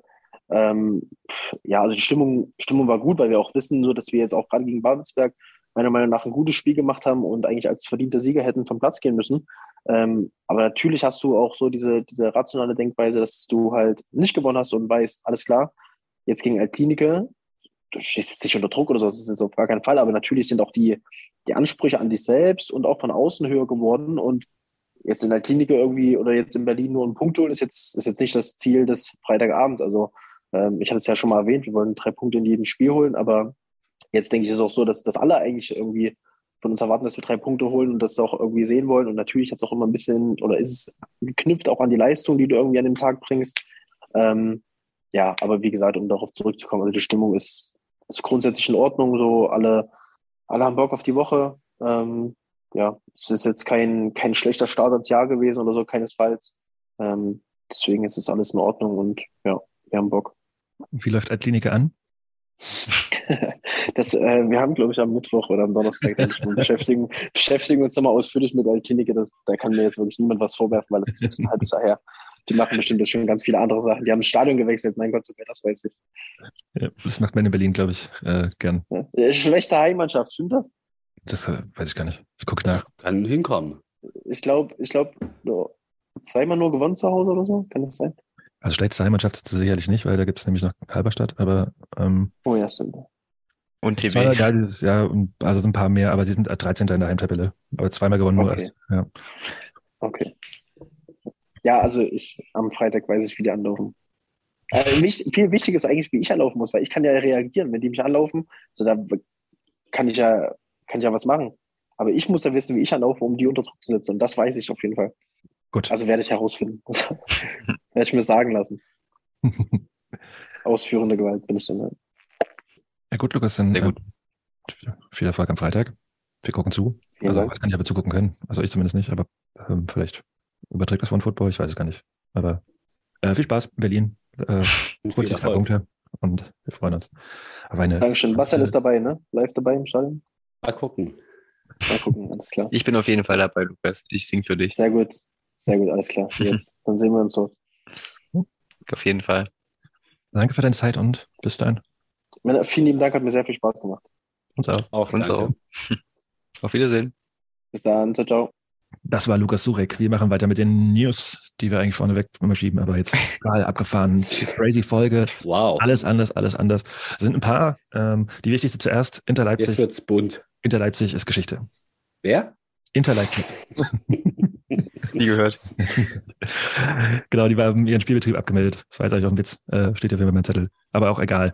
Wichtiger ist da doch, dass die BSG Chemie keine Liga für, äh, keine Lizenz für die dritte Liga beantragt hat. Ähm, was jetzt, also Uwe Thomas in der Halbzeit gegen Erfurt auch nochmal bestätigt hat dem MDR gegenüber. Jo, Dicke also, Mütze? Schicke Mütze. Nee, gegen Erfurt, gegen Babelsberg was, ne? Babelsberg. Mhm. Babelsberg. Ja. Also, ähm, wir werden Meister, wie ich es vorher gesagt habe, und steigen dann einfach nicht auf. Fand Ike Galley auch ganz witzig äh, in der Kommentierung des Spiels, dass ich auch drüber, wie cool es er wäre. Ähm, Notiz.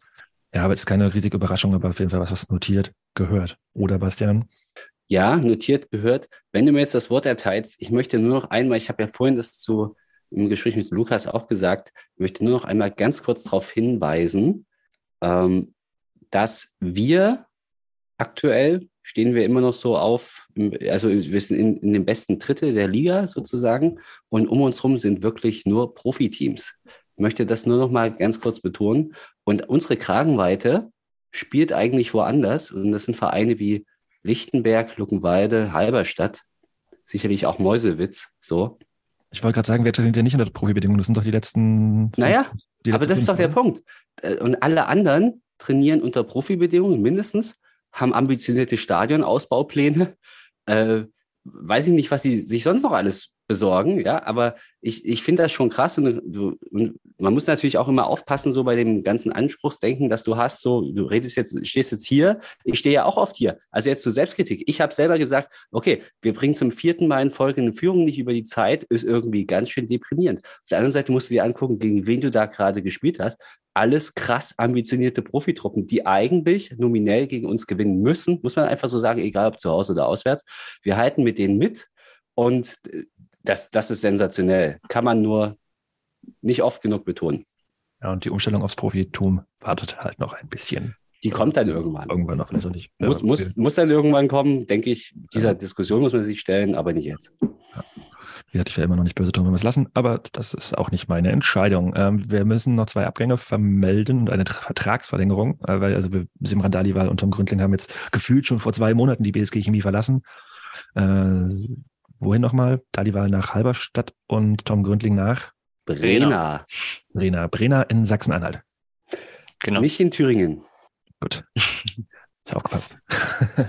ja, und Paul Horschig verlängert seinen Vertrag bis, also wollen wir noch was zu sagen? Also ich glaube, wir haben es im äh, Regionalliga Nord- Nordost-Podcast, ich stolper schon wieder über dieses, äh, im RLNO-Podcast äh, at web.de, äh, die haben wir schon drüber gequatscht. Und ich glaube auch in dieser legendären Folge, die nie gesendet wurde, die Ja, quasi im Giftschrank gelandet ist, die wird irgendwann mal in 50 Jahren aus den Archiven geholt. Das ist Ich hab ganz viel Geld wert. genau, äh, genau, die beiden weg. Äh, Paul Horschig verlängert seinen Vertrag bis 2025, also um ein weiteres Jahr, bleibt jetzt quasi sagen, die nächsten zwei Saisons nach dieser noch weiter in Leutsch. Und äh, über den Königstransfer oder den Königinnentransfer dieser Winterperiode haben wir auch noch nicht gesprochen. Denn in Leutsch spielt seit kurzem eine Weltmeisterin, mehrfache Europameisterin, Olympiasiegerin, Rekordnationalspielerin. Herzlich willkommen in Leutsch, Anja Mittag. Nils, was hast du hier zu sagen? Jetzt deine Chance. Ist ja auch eine Podcast-Kollegin, was ich bis dato nicht wusste. Ähm, vielleicht auch bald in diesem Podcast. Ähm, ja, ist natürlich allein imagemäßig ein unfassbar riesiger Transfer für uns. Ich meine, sie ist ja noch Co-Trainerin bei RB der zweiten Bundesliga bei den Frauen. Ich glaube, so die ist Positionstrainerin, also so individual. Also okay, da, da hatte ich letztens auch mit Till, liebe Grüße, auch darüber debattiert, was genau sie da macht. Aber ist deswegen äh, nicht unbedingt immer zu haben bei den Pflichtspielen dann. Aber will sich auf jeden Fall fit halten, möchte auch Testspiele mitmachen. Äh, zum Beispiel auch vielleicht diesen Freitag gegen Stahl Brandenburg oder diesen Sonntag gegen Thüringen weiterzusehen. Man weiß es noch nicht. Kommt auf jeden Fall gerne in der AKS. Sonntag sehr wahrscheinlich nicht, weil Sonntag spielt immer die zweite Bundesliga. Da ist sie wahrscheinlich immer raus, soweit ich es gehört habe. Man muss auch manchmal Prioritäten setzen. Das Testspiel gegen Thüringen weiter ist auf jeden Fall wichtiger. Nein, aber wir haben in Deutschland einfach eine Weltmeisterin, Europameisterin, Olympiasiegerin und das ist halt für den Frauenfußball generell und natürlich für den Frauenfußball in Leipzig und in Deutsch einfach ein unfassbares Statement. Und ich bin unfassbar stolz auf diesen Verein mit dieser neu gegründeten Frauenmannschaft, die halt immer noch keine komplette Saison gespielt hat. Aber es ist einfach ein, ein sehr, sehr krasses Signal einfach an die Frauen und Mädchen bei der BSG Chemie. Ja. Also, auch, also ich glaube, das, also als Gegnerin würde ich mir vielleicht auch hier und da ein bisschen verarscht vorkommen ähm, wenn du in der fünften Liga aufläufst und dann auf einmal an der Mittag auf der anderen Seite steht. Aber ich glaube, dass es für den Verein äh, super ist und für die Frauen und Mädchen, die bei uns spielen. Und bleibt eigentlich nur zu hoffen, dass man jetzt auch schnell vielleicht einen Unterbau macht und die da ein bisschen mit einbinden kann, dass sie auch noch jungen Spielerinnen was mitgibt. Mm, aber das ist vielleicht auch ein bisschen zu weit hin. Aber ich finde es auf jeden Fall sehr, sehr cool und habe mich gefreut, dass es so, dass sie da ist und bei uns spielen wird. Bastian. Und wenn, es ist ja unser denke ich, aller Ziel, dieses Projekt auch nachhaltig aufzustellen. Und eben, du hast den Unterbau angesprochen, das ist unglaublich wichtig. Am, am, Ende geht es darum, dass, äh, dass der Frauenfußball in Leutsch so gefördert wird, dass man irgendwann mal viele Nachwuchsmannschaften hat.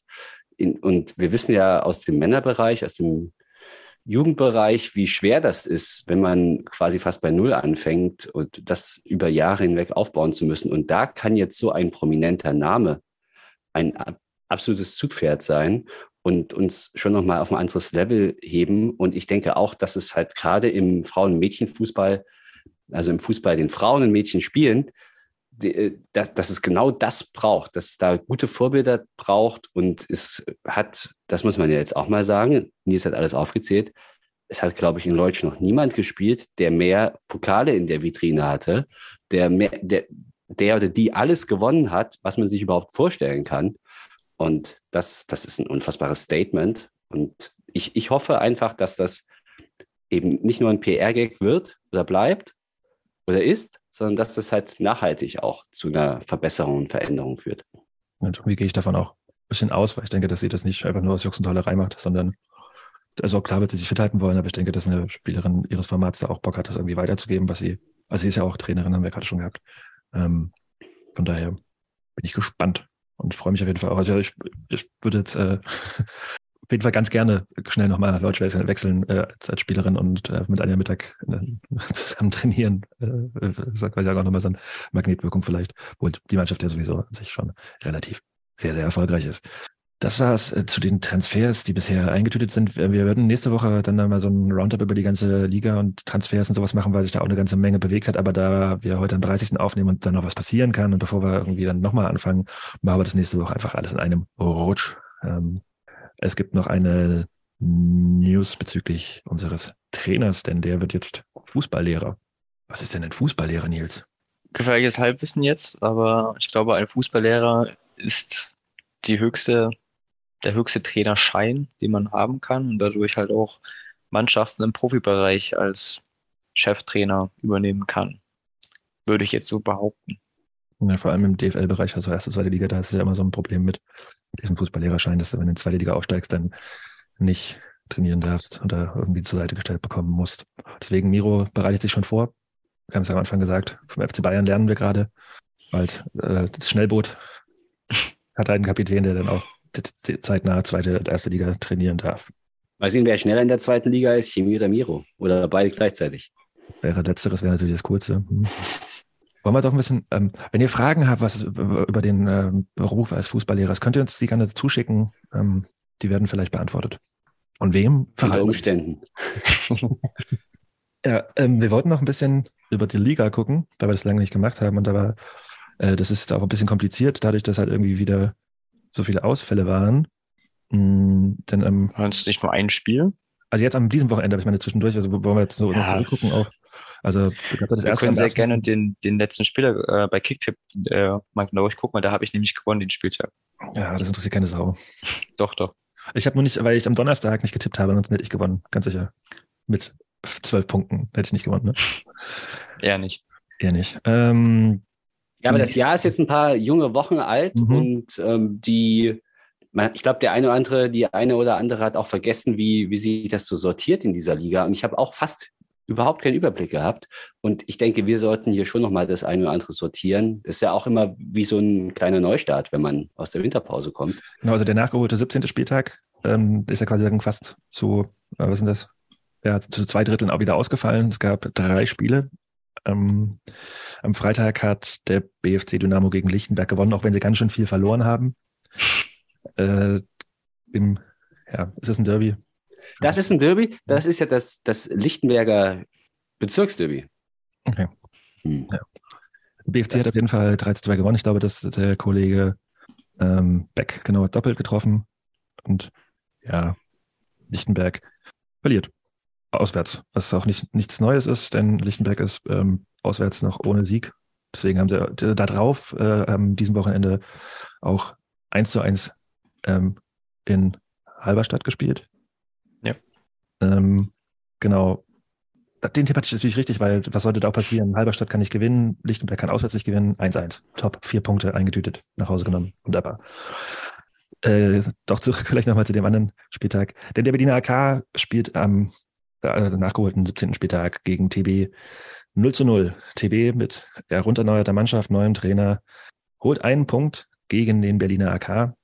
Ähm, nur, wenn man dann sieht, wie es am Wochenende für den BRK gelaufen ist, die 0 zu 3 gegen Greifswald verlieren. Kann man das irgendwie, habt ihr das, habt ihr das euch angeguckt? TB, BRK, Highlights? Kann man da was zu sagen? War das ein leistungsgerechtes 0-0? Äh, war TB besser? Was denn schon mit dem Kopf? Es war kein leistungsgerechtes 0-0, das hätte TB gewinnen müssen, sage ich. Oder gut und gerne gewinnen dürfen. Die sind da mit einer rund erneuerten Mannschaft aufgelaufen. Ich glaube, sechs neue in der Startelf. Das ist schon verrückt. Neuer Trainer, neue Startelf und völlig neues Auftreten. Ich, der eine oder andere hat auch äh, TB ja schon abgeschrieben, auch in diesem Podcast, beziehungsweise im Regionalliga Nordost Podcast. Ich habe die noch nicht abgeschrieben. Und ich würde sagen, da geht noch was. Also du kannst gegen den BRK gewinnen. Das war jetzt das erste Spiel, musst du schauen. Ich fand es eine erstaunlich gute, einen erstaunlich guten Auftritt und ich würde es TB eben auch gönnen, wenn die hier in der Liga noch das eine oder andere mitreden können. Wir müssen halt nur mal anfangen, Tore zu schießen, denn gegen Chemnitz am vergangenen Donnerstag. Warum eigentlich Donnerstag? Weiß das irgendwer? Warum spielt weil wir die Regionalliga am Donnerstag? Gibt es einen neuen äh, Kreuzner äh, Salami-Deal, dem Topspiel? Ja, äh, verliert TB gegen den CFC mit 0 zu 1, also zwei Spiele, kein Tor von TB bisher. Was gibt es zu dem Spiel zu sagen? Meine, dass ähm, ich gehört habe von Franzi, liebe Grüße an dieser Stelle, die meinte, dass der Torhüter von TB wohl sehr herausragend gehalten haben soll, der Karl Albers, äh, und deswegen, deswegen da es nicht höher ausgegangen ist, oder habe ich das falsch verstanden, Nils? Ich habe es nur so nebenbei geguckt, weil ja das Spiel eine halbe Stunde verzögert war, wegen Ausfall des Flutlichts. Ähm, und das Tor des Tages ist auch schon nach zwei Minuten gefallen. Und dann war zumindest in der ersten Halbzeit, ich habe, glaube ich, erste Halbzeit komplett geguckt, ähm, außer die rote Karte für, ich glaube, Julian Damelang heißt er, die durchaus ja, streitbar war, ist keine klare Fehlentscheidung, aber muss man auch nicht geben. Ähm, ja, hat dann TB, glaube ich, mal ein bisschen zurückgeworfen. Ähm, Halbzeit habe ich, glaube ich, fast gar nichts gesehen. Ähm, trotzdem überraschend, dass Chemnitz ähm, halt nur 1-0 gewinnt.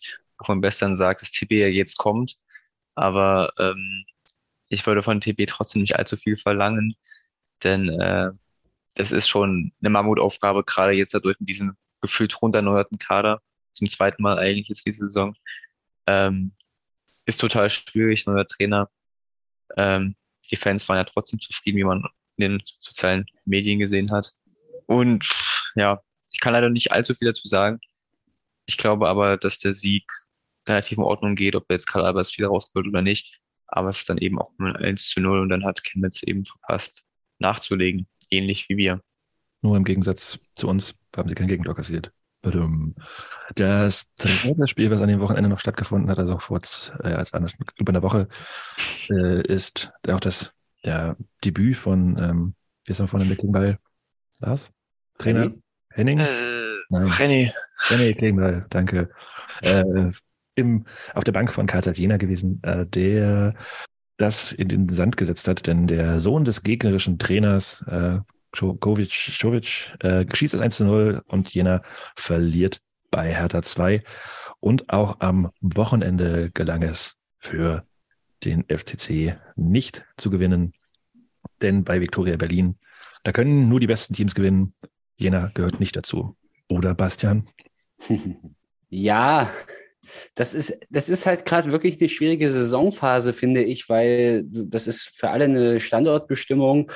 Und natürlich könnte man jetzt der Meinung sein, dass das für Jena so eine Art Fehlstart ist. Du verlierst bei Hertha, dann fährst du wieder nach Berlin und dann gegen Viktoria nur ein 1 zu 1. Aber ich habe irgendwie auch so ein Gefühl, dass, dass Viktoria vielleicht auch noch ein bisschen mehr kann. Und äh, als sie in der Hinrunde gezeigt haben, erschwerend kommt hier jetzt noch dazu, dass der Ausgleich wirklich in der letzten, vorletzten Minute gefallen ist. Also Jena hat lange Zeit geführt, hätte das eigentlich nach Hause schaukeln müssen.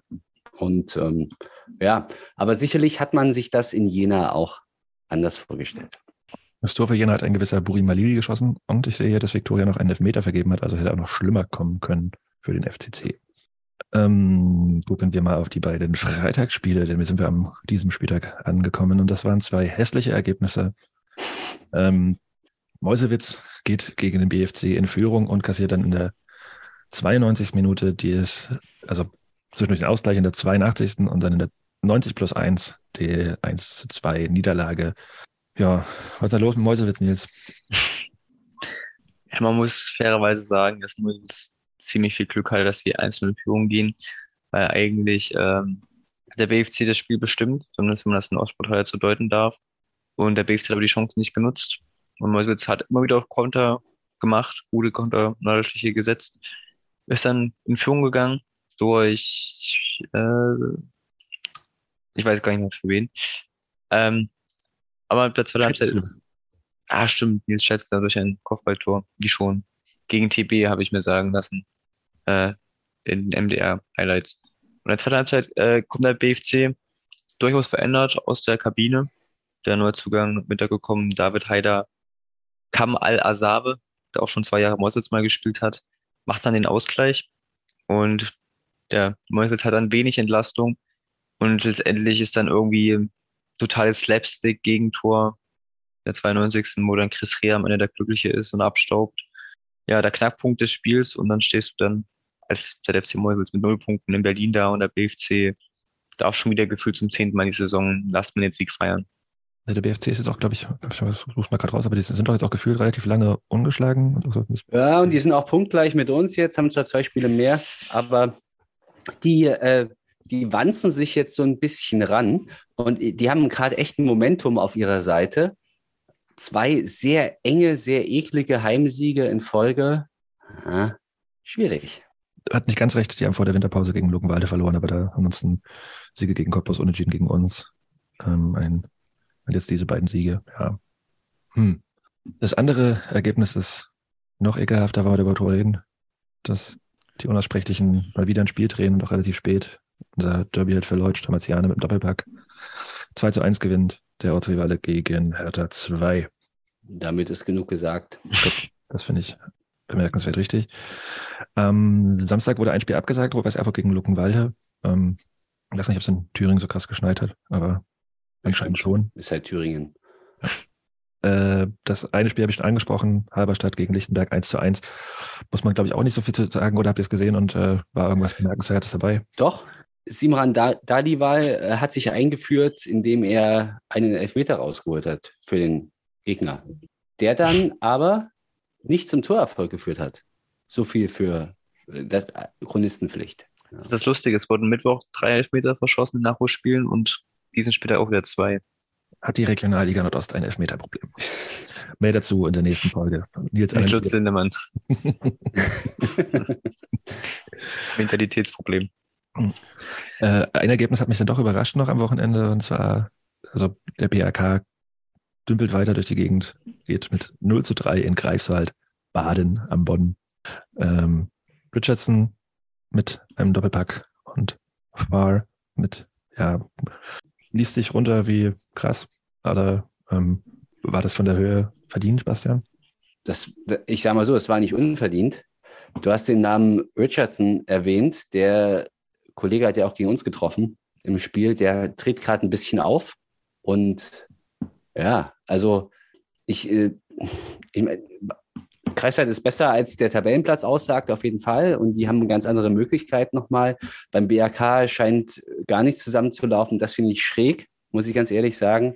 Weil wie kann es sein, dass du das erste Drittel der Saison derart dominierst und dann so einbrichst, dass du dann eben, jetzt widerspreche ich mir ein bisschen selbst, ja, bei TB nur 0-0 zu- 0-0 holst und dann äh, hier jetzt wieder deutlich verlierst in Greifswald. Also, aber das war auf jeden Fall ein verdienter Sieg. Letztes Jahr konnte man sich ja noch irgendwie erklären bei BRK mit ähm, dieser ja, beschissenen Corona-Situation und Trainer weg und so weiter und so fort. Und jetzt äh, Richtig. ist es sehr unverständlich. Ich meine, klar, man kann es auch machen, wie andere Leute in anderen Podcasts und sagen, ja, das ist das Wetter. Ähm, Stimmt, stimmt, es liegt am Wetter. Ja. finde ich jetzt nicht so das stärkste Argument, aber irgendwas liegt da im Argen beim BRK. Aber trotz dessen sind sie immer noch relativ weit oben in der Tabelle. Ich glaube, ja, genau, sind immer noch Dritter. Ähm, Ich meine, das, das, das ist doch das, das Verrückte. Ich meine, von, zwischen äh, Platz 1 und Platz 10 liegen sieben Punkte. Also das ist, das ist total irre. mhm. Ja, zu diesem Zeitpunkt der Saison. Und Der BRK, der Mittwoch auch noch gewonnen, muss man jetzt dazu sagen. Also die haben jetzt ja nicht zehn Spiele am Stück nicht, voll, nicht gewonnen. Die hatten ja auch noch ein Erfolgserlebnis unter der Woche. Nee, da haben sie doch gegen TB 0 gespielt, oder? Ah, nee. Das war letzte Woche. Okay, das habe ich vergessen, das Victoria-Spiel. Hm. Ach, Jonas. Habe ich die Nachholspiele vergessen. Ah, Aber auch alles blöd gelistet, muss man sagen. Da, da, stimmt, diese, da läuft man schon einiges. stimmt, stimmt, stimmt. Lichtenberg, Kreisfeld 1-1. BRK gewinnt gegen Victoria und Altkliniker Halberstadt 1-1. Halberstadt damit zweimal in Folge nicht verloren. Die kommen jetzt. ja, Wunderbar. Gut. Das habe ich natürlich hier letztes Mal früher sagen müssen, dass ich die Spiele vergessen habe. Das ist ja. Das war bisher gar nicht aufgefallen. Aber das war jetzt immerhin nicht die Kracher. das war nicht die Kracher. Aber Leute, wir arbeiten uns ja darauf hin, auf das Kracherergebnis des äh, Spieltages. Genau. Ähm, denn Energie Cottbus spielt, hat gegen unseren nächsten Gegner gespielt. Abgefahren, oder? Krass, krass. Echt Und, ja, ja, und verliert zu Hause das erste Mal in dieser Saison äh, gegen Altklinike. Quasi das war jetzt das erste Spiel der Rückrunde, ne? Also die ganze Hinrunde alle Heimspiele gewonnen, sehe ich das richtig? Na gut, ein, Ja. ein Heimspiel haben sie noch aus der Hinrunde, was sie noch verlieren können. Stimmt. Äh, Ähm, genau, was war das denn für ein Spiel, gerade auch mit Hinblick auf unseren nächsten Gegner, Altklinike, die jetzt äh, die Festung, Stadion der Freundschaft eingenommen haben äh, und drei Punkte aus der Lausitz mit nach Berlin genommen haben. Nils. Ich finde, wir haben ein super schwaches Cottbus gesehen, wie schon im Hinspiel. Und wenn Elias Bethke nicht im Tor stehen würde, beziehungsweise äh, die Jungs aus der, ist äh, Klinik eigentlich ein Stadtteil, Bastel, oder ist das eine Vorstadt? Ich wollte gerade Vorstadt sagen. das, das gehört zu Berlin. Dann natürlich die, die Berliner. Ähm, wenn die mehr effizient wären, dann hätte es auch 4 oder 5 0 ausgehen können, weil der Doppeltorschütze Uden trifft einmal das leere Tor nicht. Bethke hält zwei bis dreimal überragend im 1 gegen 1. Und natürlich ist dann auch ein gewisser Pele Wollitz eben nach dem Spiel nicht so zufrieden gewesen. Hat aber trotzdem noch irgendwie die Fassung bewahren können, wo ich dann auch echt äh, überrascht war, weil Kein Geld bekommen. Kein, kein Geld. Premiere. Hat er schon vier oder fünf. Aber ich fand es, also ich hoffe, dass Kliniker weiterhin so unkonstant ist und dann am Freitag dann doch wieder die Heimniederlage kassiert. Aber das war einfach wirklich ein verdammt starker Auftritt, der mir durchaus Sorgen bereitet für den Freitag. Bastian. Ja, danke für diese Überleitung. Dass Altkliniker was kann, das sage ich ja schon seit langer Zeit. Übrigens auch Kolja Uden, den finde ich wirklich super, auch wenn du jetzt ihn gerade so eingeführt hast als einer, der, der so blöd war und eine Großchance vergeben hat. Der trifft, trifft doppelt, das sind, glaube ich, auch die ersten beiden Tore von ihm gewesen. Der ist aber super. Also ich finde ihn echt gut. Es ist ein 20-jähriger Deutsch-Schwede und äh, kommt aus der Jugend vom FC Bayern. Äh, war, war, vorher in der Vorsaison bei Tasmania und die haben den da ausgegraben. Und äh, ich, ich bin Fan von diesem Spieler, sage ich jetzt mal so ganz ehrlich. Und ansonsten, was, was muss man zu diesem Spiel noch sagen? Es war das Duell der Torhüter. Bethke gegen Bethke. Ja, und und ähm, ein gewisser Timmy Thiele hat auf Cottbusser Seite sein Debüt gegeben. Er durfte zehn Minuten spielen, wurde eingewählt, äh, eingewählt, eingewechselt für, für Niklas Wehling. Und ähm, Timmy Thiele war ja so ein bisschen der, der Königstransfer der Cottbusser in der Winterpause. Die haben ein großes Sturmproblem, großes Offensivproblem, hat Wollitz ausgemacht. Und ja. Kann man machen als beste Offensive der Liga. Kann man machen. Und Null Tore stehen am Ende gegen Altkliniker. Noch so ein Fun-Fact, den, den ich von Ostsport habe: Es ist die vierte Nieder Niederlage gegen Altkliniker von Cottbus in Folge, glaube ich. Ich glaube, sogar die fünfte war es jetzt. Oder, Oder sogar die fünfte. Also, also, also viel. Äh, interessant. Äh, hätte ich jetzt nie getippt vorher und hätte ich auch nie gedacht. Aber zeigt einfach nur, wie verrückt diese Liga ist. Wir müssen vielleicht noch erwähnen, dass, wenn mein Rechner sich gerade nicht aufhängen würde, äh, Altkliniker einen Neuzugang zu vermelden hat am Lautkicker heute. Steffen Schäfer kommt, äh, hat zuletzt für den SC Verl gespielt, ist Zweitliga erfahren, hat 72 Drittligaspiele gemacht, kommt aus der Jugend des ersten FC Köln, war in Saarbrücken, FSV Frankfurt, Magdeburg, hat in Holland gespielt und war jetzt ein halbes Jahr vereinslos äh, und hat als Innenverteidiger 1,89, also auch kein ganz so kleiner, ähm, 1,89 großer bei Altinic unterschrieben, ja, aber wie gesagt, das machen wir alles dann noch nächste Woche in Ruhe. Die ganzen Transfers, weil es waren eine Menge und auch relativ viele prominente Namen dabei in der besten vierten Liga der Welt. Ähm, aber zumindest sollte man das erwähnt haben, dass sie jetzt auch noch einen neuen Innenverteidiger haben, obwohl sie gegen Cottbus schon mal kein Tor kassiert haben. Interessant, finde ich. Ihr nicht. okay, gut. Was soll man dazu sagen? Was soll man dazu sagen? Machen wir Medientipps oder habt ihr noch was zur Liga zu sagen? Oder wollen wir kurz auf die Tabelle gucken? Ich weiß nicht, also langsam ist es auch wieder ein bisschen aussagekräftiger. Man muss bei uns ja sechs Punkte hinzurechnen. Mhm. Aber sonst ja. Ja, so mein Internet will gerade nicht mehr. Erzähl mal was über die Tabelle, Bastian. Was überrascht dich am meisten von den, von den nur sieben Punkten zwischen Platz 1 und Platz 10? Ja, also das, das ist ja etwas, was, was man nicht, nicht, nicht oft genug betonen darf, äh, kann. Also, auf Platz 1 ist nach wie vor Energie Cottbus. Mit einem Spiel mehr, ein Punkt vor Rot-Weiß Erfurt, die ja am, jetzt am Wochenende spielfrei hatten, weil das Ding gegen Buchenwalde ausgefallen ist. Und ähm, e ebenfalls nur ein Punkt hinter Cottbus. Und das ist eigentlich die Sensation, ist der Berliner AK, weil die ja irgendwie gefühlt seit Wochen Monaten verlieren. Und wenn Nils uns das nicht gesagt hätte, hätten wir auch geglaubt, dass die seit 17 Spielen verlieren. Aber nein, die haben ja kürzlich gewonnen. Also, und ich, ich finde das, ich finde es einfach super eng. Also Platz 1, Cottbus 33 Punkte, Platz 2 Erfurt ein Spiel weniger 32, Platz 3 Berliner AK 17 Spiele, also so viel wie Cottbus und 32 Punkte. Und dahinter kommt eigentlich, wenn man so will, der, der virtuelle Tabellenführer, weil das ist dann äh, ja der, der Quotiententabellenführer Chemnitz, die mit äh, Nein, nicht ganz, ne? Weil, weil Erfurt ist besser. Ich erzähle Quatsch. Aber Chemnitz äh, hat, äh, wirkt für mich gerade da oben relativ stabil. Und die haben 16 Spiele, also eins weniger als Cottbus und 31 Punkte, zwei Punkte weniger als Cottbus. Es ist unfassbar eng da oben. Und ähm, du, wenn, wenn du mich jetzt fragst, wer da, wer da am Ende das Rennen macht, kann, kann gut sein, dass, dass wir jetzt den Meister unter diesen ersten vier noch nicht gesehen haben. Ja. Ähm, zwischen Chemnitz und uns auf Platz 6 liegt noch ein anderer Verein, den ich jetzt nicht ausspreche, äh, punktgleich mit uns. Wir haben 29 Punkte, vier Punkte hinter Cottbus und da direkt, und, und aber auch ein Spiel weniger, muss man auch sagen. Und ähm, direkt dahinter, wegen des schlechteren Torverhältnisses, ist der amtierende Meister, der BFC Dynamo. Ebenfalls 29 Punkte, allerdings zwei Spiele mehr. Ebenfalls zwei Spiele mehr als wir hat Karl Zeiss Jena auf 8 mit einem Punkt weniger, 28 Punkte. Und dann kommen noch zwei Vereine, über die wir sprechen müssen, weil dann haben wir eigentlich diese ersten zehn abgerundet. Oh. Dann sind wir die durchgegangen.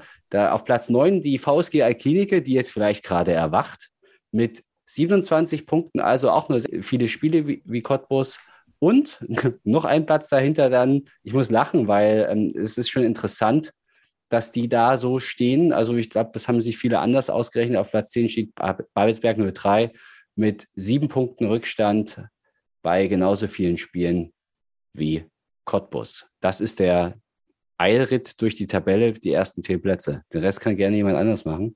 Ja, wir müssen jetzt auch nicht die Tabelle vorlesen, kann jeder selber nachlesen, aber ich finde es irgendwie auf jeden Fall die, äh, diese zehn Teams, die da irgendwie alle, glaube ich, noch äh, sich Hoffnungen machen können, ähm, dann äh, so eine kurze Serie gestartet und man kann da relativ fix nach oben springen, zumal es ist ja jetzt eigentlich quasi, also für fast alle Teams noch 17 Spiele zu spielen, also noch eine komplette Rückrunde. Da kann noch einiges gehen und äh, und wir haben ja auch noch keine 40 Punkte, wie Uwe Thomas richtigerweise festgestellt hat beim MDR. Wir müssen auch noch nach unten gucken. Ja, aber möchte ich trotzdem noch einen Satz sagen. Ich fand das ganz erfrischend, was Lukas Suchek hier gesagt hat bei unserem Podcast, weil der, der sagt halt, der stellt sich hin und sagt, er möchte jedes Spiel gewinnen und die Mannschaft möchte jedes Spiel gewinnen.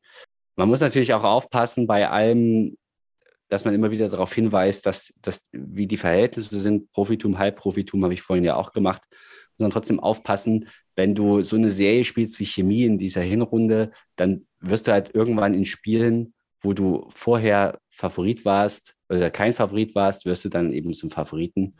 Und diese Favoritenrolle musst du, glaube ich, auch annehmen. Und äh, jetzt auf die 40 Punkte zu verweisen, kann man natürlich machen, aber man muss auch auf der anderen Seite aufpassen, dass man sich da nicht unglaubwürdig macht, sondern äh, man muss sich ja auch neue Ziele setzen. Und äh, ich denke, jetzt bei Chemie nur noch davon zu reden, wir wollen nicht absteigen, das fände ich etwas unterambitioniert. Ja, ich glaube, das war auch nicht so ganz mega ernst gemeint. Ich glaube auch der Reporter hat gleich so, ihr ernst nachgefragt. Ja, aber wir kommen von der einen Tabelle zu einer anderen Tabelle.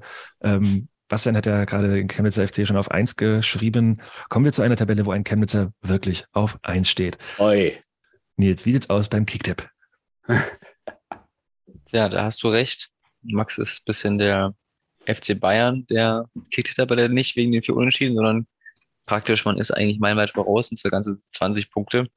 Ähm, maximal, also ich lese jetzt mal die Top 10 vor, einfach vielleicht so ein kleines Update, damit nicht nur mehr jeder geehrt wird, weil wir ja lange keine Folge wie, Wie bei der Liga, da haben wir auch die Top 10 vorgelesen. genau. genau, das machen wir jetzt einfach immer so. Wir lesen jetzt quasi Ergebnisse vor und Tabellen. Und, äh, ja. Also Max ist immer noch Platz 1, liebe Grüße an dieser Stelle. Platz 2 ist Aussie, der mit 18 Punkten auch der amtierende Spieltagssieger ist. Dann Platz 3 NL4, gefolgt von Cortex, Mr. Miyagi, Jens unterstrich J. 07-11. Dann kommt Berlin auf den Rad, Flausch, Vulcano und ein geteilter zehnter Platz. Das ist eine kleine Überraschung für mich. Da steht nämlich Mattis mit Basti zusammen. Wie ist das denn gekommen, Basti? Mathis, was ist da los? Ich kann das erklären. Mathis hat gesagt, er hat vergessen, den Spieltag zu tippen oder so. Das ist natürlich dann besonders bitter. Ich hatte beim 17. Das Ding ist, also für den 17. Spieltag der Nacht gab es keine, gab's keine, gab's keine, ähm, keine Push-Benachrichtigung, weil der quasi sagen, der war ja im Dezember angesetzt und es gab, ich habe auch den kompletten 17. Spieltag fast nicht tippen können.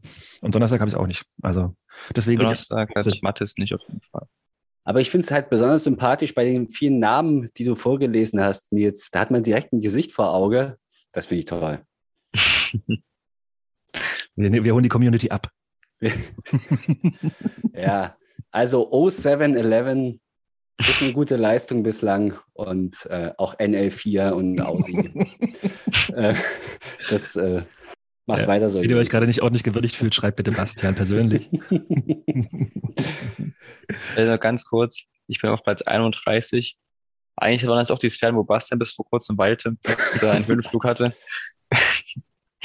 Aber ich komme wieder landen. Wird auch wieder landen. Dettas Manus auf Platz 37, knapp hinter mir mit zwei Punkten. Dann muss ich wieder runter scrollen. Jonas auf Platz 51, hat jetzt 10 Punkte geholt diesen Spieltag. Stark. 51 ist auch okay, es ist nicht ganz 64, aber das ist aber auch mal sehr gut. ja, du entfernst dich von deinen, deinen Zielen eigentlich. Aber du bist vor Lochi, denn der ist 59. diesen Spieltag 8 Punkte geholt. Also man muss leider sagen, dass außer Max ist das alles sehr ausbaufähig. Und Bastian kommt jetzt erst, aber der hat auch lange geschwächelt, wie Altkliniker. Gut, bevor es hier noch bescheuert wird, machen wir Medientipps. Soll ich gleich anfangen, damit Bastian überlegen kann? Machen. Bastian hat doch schon was. Meinst du? Nein, nicht. Ich, ich spiele einfach das ein, was wir aus der, aus der Giftschrank-Folge. genau. Kannst du doch mal erzählen jetzt bitte. Ja. Okay, Stimmt. ich, ich habe hab mir jetzt das mal ausgedruckt, was ich da gesagt habe. Ich erzähle das jetzt einfach, ich lese das nochmal ab. Ja. Und zwar möchte ich empfehlen, und das ist, äh, das ist wirklich etwas, was mir am Herzen liegt, und da ist mir auch das Herz aufgegangen. Und zwar ist das die, ist jetzt auch wenig überraschend, ist das die kürzlich im MDR gelaufene Dokumentation Gerd Schädlich, der Geradlinige. Ein 90 Minüter, der wirklich sehr, sehr liebevoll aufbereitet hat, das Leben und Wirken des Gerd Schädlich, der ja eine sehr unkonventionelle Karriere hingelegt hat. Ein, einer der ganz wenigen ostdeutschen Trainer, die nach der Wende Erfolg hatten, aber auch in diese Kategorie reingehörte, ähm, dass er eben nur bei Ostvereinen Erfolg hatte. Aber du kannst es auch umdrehen, egal wo er gewirkt hat, er hat überall Erfolg gehabt. Er ist fast überall ein, äh, aufgestiegen, außer beim FC Sachsen. Und das klammern wir jetzt einfach mal so richtig schön aus, weil da sind wir, glaube ich, selber dran schuld als Deutscher.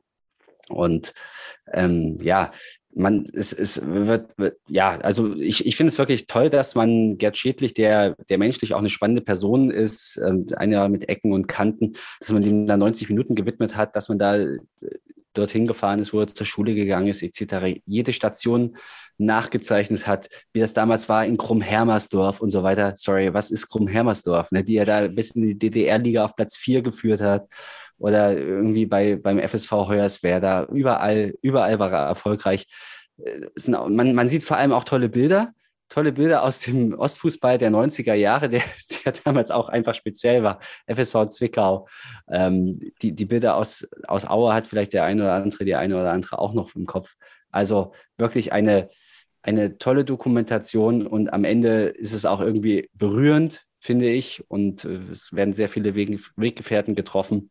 Und Gerd Schädlich ist leider zu früh gestorben und äh, man hat ihm da so ein ganz kleines Denkmal, soweit es der MDR halt machen konnte, gesetzt. Toll einfach angucken, wenn man den Ostfußball liebt, wird man auch das lieben. Ja. Und die Dokumentation ist auch fast kürzer als die Ausführungen von Bastian zu dieser Dokumentation. Ich habe zwei Sachen, deswegen würde ich jetzt eine einschmeißen, dann machen wir Nils und dann mache ich noch eine. Und zwar äh, habe ich eine Nicht-Fußball-Medientipp und zwar die äh, den Podcast Cui Bono. Da gab es schon eine erste Staffel, die hat sich gedreht um Ken Jebsen. In der zweiten Staffel geht es, die heißt Wer hat Angst vom Drachenlaut? Da geht es um Rainer Winkler, das vermeintlich größte Mobbing-Opfer Deutschlands, der als äh, YouTube-Star bis ins Real Life gemobbt wird, äh, sehr und ja, fast ins Gefängnis gegangen ist und äh, ja, es Menschen gibt, die ihn bis in den Tod treiben wollen und äh, eine sehr gut aufgemachte Dokumentation, die auch ganz viel über äh, Geschichte von ähm, ja, sozialen Medien von äh, Reality TV und so weiter und so fort erzählt. Ähm, total gut gemacht. Kann man sich anhören. Ich glaube, in der äh, RTL hat jetzt auch irgendwie einen Podcast. Dingsbums, gibt es auch überall, wo es Podcasts gibt, zu hören. Nils. Ich habe auch eine Doku, in der es nicht um Fußball geht. Und zwar Reisen im Interrail Osteuropa in einem Zug. Das ist eine NDR-Doku über das gute alte Interrail-Ticket. Das hat ja letzten Sommer äh, 30 Jahre Geburtstag gehabt. Ähm, ich habe seit einigen Jahren auch Bock, das mal zu machen, hat bisher noch nicht geklappt. Aber durch diese Doku habe ich auf jeden Fall auch Bock, äh, mit, mit schlechtem Englisch durch Osteuropa zu kämpfen. Ähm, guckt euch mal an, das ist vielleicht auch für jeden, jedes Alter was, man kann das Ticket in jedem Alter kaufen, das ist nicht altersabhängig. Und ähm, vielleicht werde ich da nächstes Jahr auch ein einen Reisepodcast hier machen, wenn ich durch Osteuropa fahre und das Belgrad-Derby mitnehme, mit Chemieschal im Gepäck. Ich, es macht auf jeden Fall sehr Bock auf Reisen, es macht Fernweh und äh, ist einfach sehr, sehr cool. Vielleicht ist ja das für einen oder anderen was. Damit gebe ich wieder zurück zu Jonas. Ich dachte ja, dass du jetzt auf deinen Artikel verweist. Den man ja, natürlich könnt ihr auch nochmal auf den Artikel klicken, wenn ihr da nicht schon genug gehört habt die letzten Tage in den Social Media Kanälen. Aber also gerne nochmal nur noch ein Standardverein auf stimmungselement.de. ist wirklich schon uns verlinkt. Möchte ich jetzt nicht mehr allzu viele Worte drüber verlieren. Das war in den letzten Tagen schon recht viel. Ich würde eine Dokumentation des hochgeschätzten äh, Sport Insight vom WDR empfehlen wollen noch, die vor ein paar Tagen rausgekommen ist, ähm, ja, im Rahmen des 27. Januars. Äh, und zwar geht es da um Judenhass auf Deutschlands Sportplätzen. Um, um, so am prägendsten war quasi sagen die Geschichte von Maccabi Berlin, die jetzt quasi als erster jüdischer Verein seit 1933 überregional spielen in der Oberliga und ähm, da da in allerhand beschissene Situationen kommen, auch gerade die Jugendmannschaften, ähm, eine, wie ich finde, ganz gute Dokumentation, weil ähm, es mit We Remember und Nie wieder sagen irgendwie auch nicht getan ist, wenn man sieht, was halt irgendwie da die Leute erzählen. Also Antisemitismus ist ein Problem in dieser Gesellschaft, auch im Sport, besonders im Sport. Und die Dokumentation finde ich, also 15 Minuten äh, Sport in Zeit Doku, äh, sehr sehenswert. So bin ich wieder mit dem Downer ausgestiegen. Ähm, Nils reist durch Europa und du, na, du reist irgendwie in die dunklen Phasen der Vergangenheit. das ist ja die Vergangenheit, es geht um die Gegenwart. Gegenwart. Jo, ähm, wir hören uns die Tage sehr bald wieder, denn wir haben jetzt äh, zwei Wochen keine Folge rausgebracht, deswegen müssen wir jetzt hier Content liefern. Content, Content, Content. Bis dahin stellen wir uns online. Vetzeremos. Bleibt stabil.